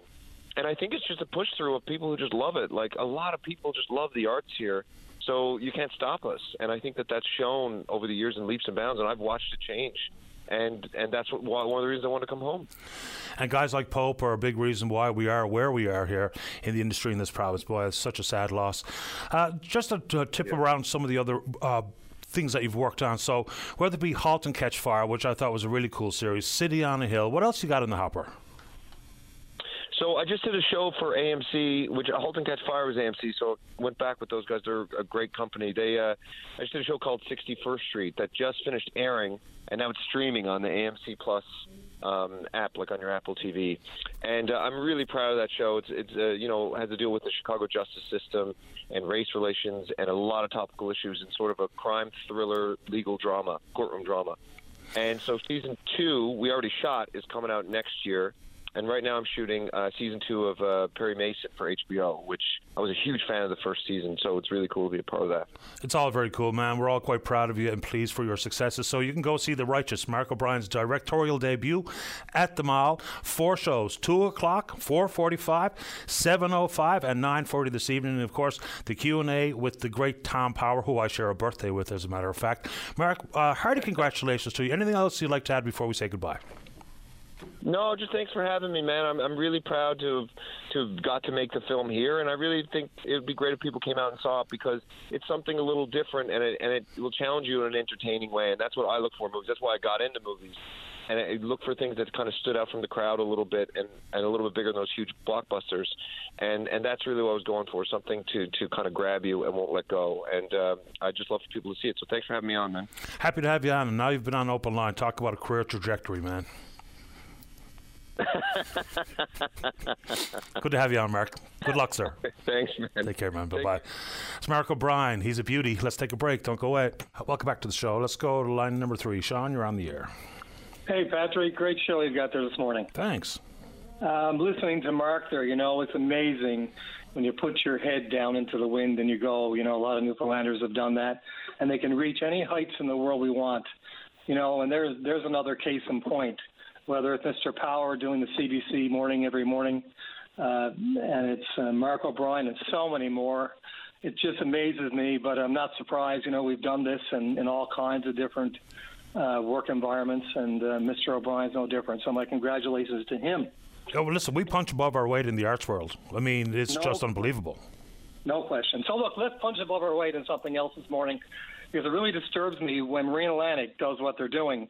Um, I I concur totally with the drivers, but also we have others. You know, like like we have passengers that are getting aboard those those ships, and they're going to be driving long distances when they get to where they're going. There, there's no rules or regulations on them, and yet uh, they could be a danger to the public. And the reason I'm bringing that up is Marine Atlantic made a decision yesterday to start carrying pets in the cabins. Now, on the face of it, it sounds like a wonderful idea. If it's your cabin, just like it's your house and you own it, and nobody else is going to be sleeping in there. But a few hours after that pet, it could be a bird, a gerbil, a dog, a cat, who knows. Uh, there, there are others that are going to go in, in, in cabins on board the ship. May not be those exact ones, but you know if they get over like overwhelmed, they may give away a cabin or two. Hotels have been known to do that on pet-free uh, uh, floors.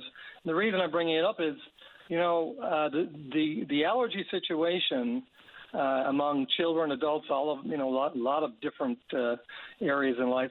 Uh, is so serious that you do not want to end up with an anaphylaxis or a serious situation in the middle of the Gulf. You just can't deal with that as a Marine Atlantic. You know, they don't have an emergency hospital ward on board to deal with it. And my concern is now for people who are going to be on that ship and they can't just turn the ship around. By the time you get a Hercules or some kind of a flight out there uh, from Gander to try and rescue someone and get them off there, I mean, it's just not going to be time enough. Once you get into an allergy, serious anaphylaxis, you have probably half hour at best to deal with it. And even if you have your your EpiPen, you know, you still need to get to a hospital or an emergency ward. And, I, and, I, and case in point, Jann Arden was put off a train via rail train in Whitby, Ontario, on her way to a concert in Ottawa a few years back because she was told not to bring her pet in the cabin with her. It had to go back into the uh, kennel car with all the other animals. And that's what Marine Atlantic has always done. And the reason they did that was because of the reason I'm talking about now. So I don't know what Mr. Mercer and all the people down at Marine Atlantic are thinking, but they're putting people's lives in danger for no reason. Another point is dogs bark if they sense other animals or things going on around them. They'll be barking all night or can be. And then other people in cabins trying to get their rest so they drive the next day safely.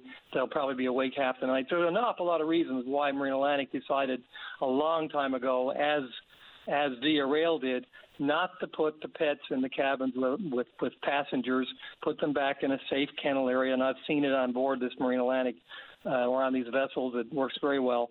So I think they have to deal with that and, and, and renege on their offer. I don't know. We we travel with them in the fuselage of the plane, which I also find a little bit. Uh, odd sometimes as well. Uh, Sean, I'm just going to try to zip through a bunch of calls. Would you like to say anything else quickly before I go? Yeah, uh, on the plane thing, uh, you know, that's another very serious issue at 35,000 feet. You know, you have no help up there. There's been a lot of incidents that, that aren't being reported. Uh, but, but like if Via Rail does it and they continue to do it and they put off a, uh, you know, a major entertainer like, like, uh, like I just mentioned in the middle of her trip, and let her go find a rent a car and drive all the way to Ottawa. It's a very, very serious thing. So Marine Atlantic should take heed there, and I appreciate the time. Thanks, Thank Sean. You. Have a nice weekend. Bye-bye. Okay, bye bye. Uh, let's go to line number four. Gar, you're on the air. Is that me? That's you. Oh, uh, yes, uh, Paddy, uh, I must say you're a very good host.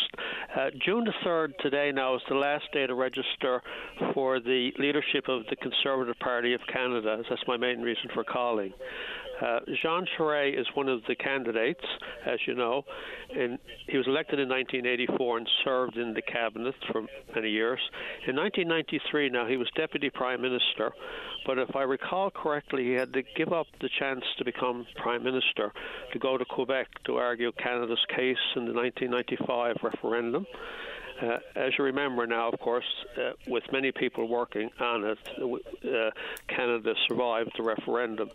He became Premier of Quebec for nine years, 2003 to 2012. So he is greatly qualified, you know, as leadership for the Conservative Party. And you know, one thing about that car is because he did that role and performed that role in Quebec, it, yeah. you know, as opposed to helping him in some corners, it's also got him the tag as liberal.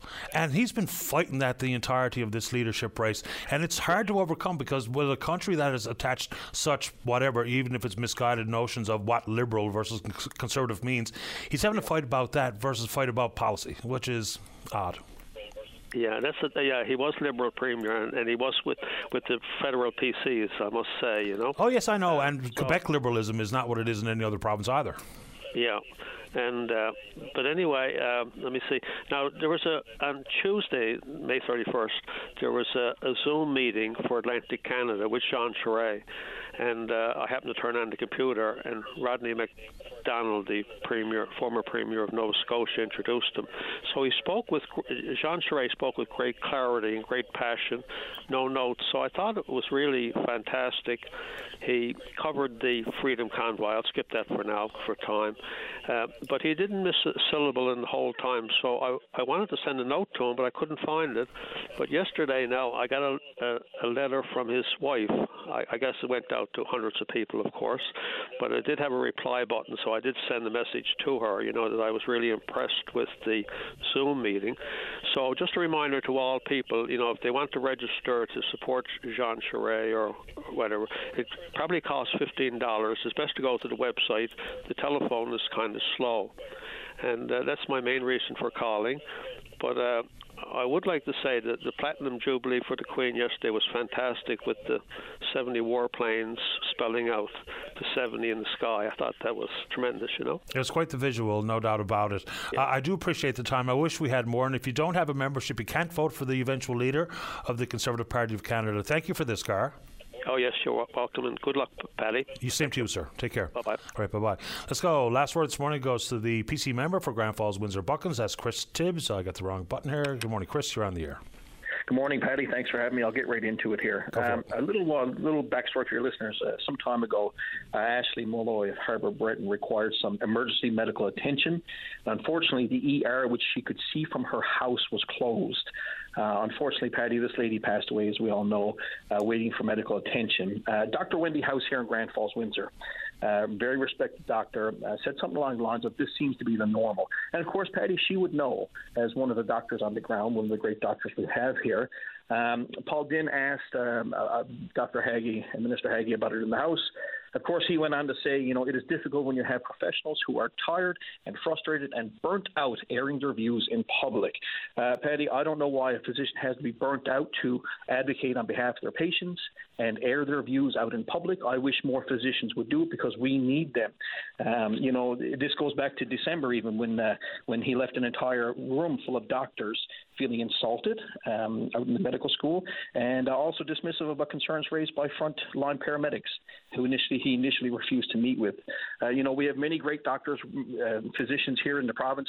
Um, we've just gone from last year one in five people not having a family doctor. Now we have one in four people in the province not having a family doctor. Uh, the doctors across this province deserve to be treated better than that. I asked for an apology from Minister Haggie to Dr. House this past week, uh, and unfortunately, it wasn't given. Um, and I talked to Dr. House this morning. If Minister Haggie feels as though he shouldn't apologize, which I think he should, um, he at least should have called Dr. House to explain himself, and that wasn't done either, Paddy. Uh, the doctors in the province deserve to be treated better than that, and how long are we going to let this go on? Look, we should have uh, distinct respect for what's going on. Look, I don't know the intentions of Dr. Haggie, uh, Minister Haggie. I don't know. I only heard the uh, report on it. Uh, at the same time, many doctors are telling me directly that they're feeling overwhelmed and burnt out. But we shouldn't have to characterize how they think and feel if they're talking about what's actually happening, what they see, what they know. So I think it's probably we're all well advised to take some of those descriptors out of talking about what is a dire situation for too many people in the province.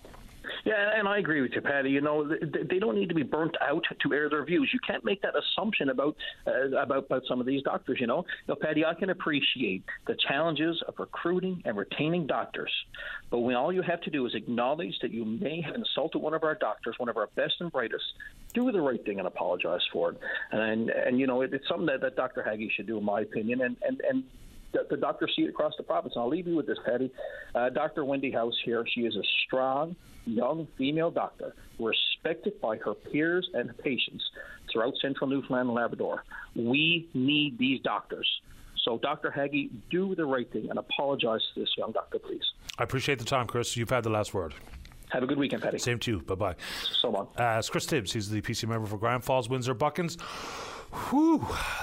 Big thanks to everyone who supports the program, and we will indeed pick up this conversation again on Monday morning, right here on VOCM and Big Land FM's Open Line. On behalf of the producer David Williams, I'm your host Paddy Daly. Have yourself a safe, fun, happy weekend. We'll talk Monday. Bye bye.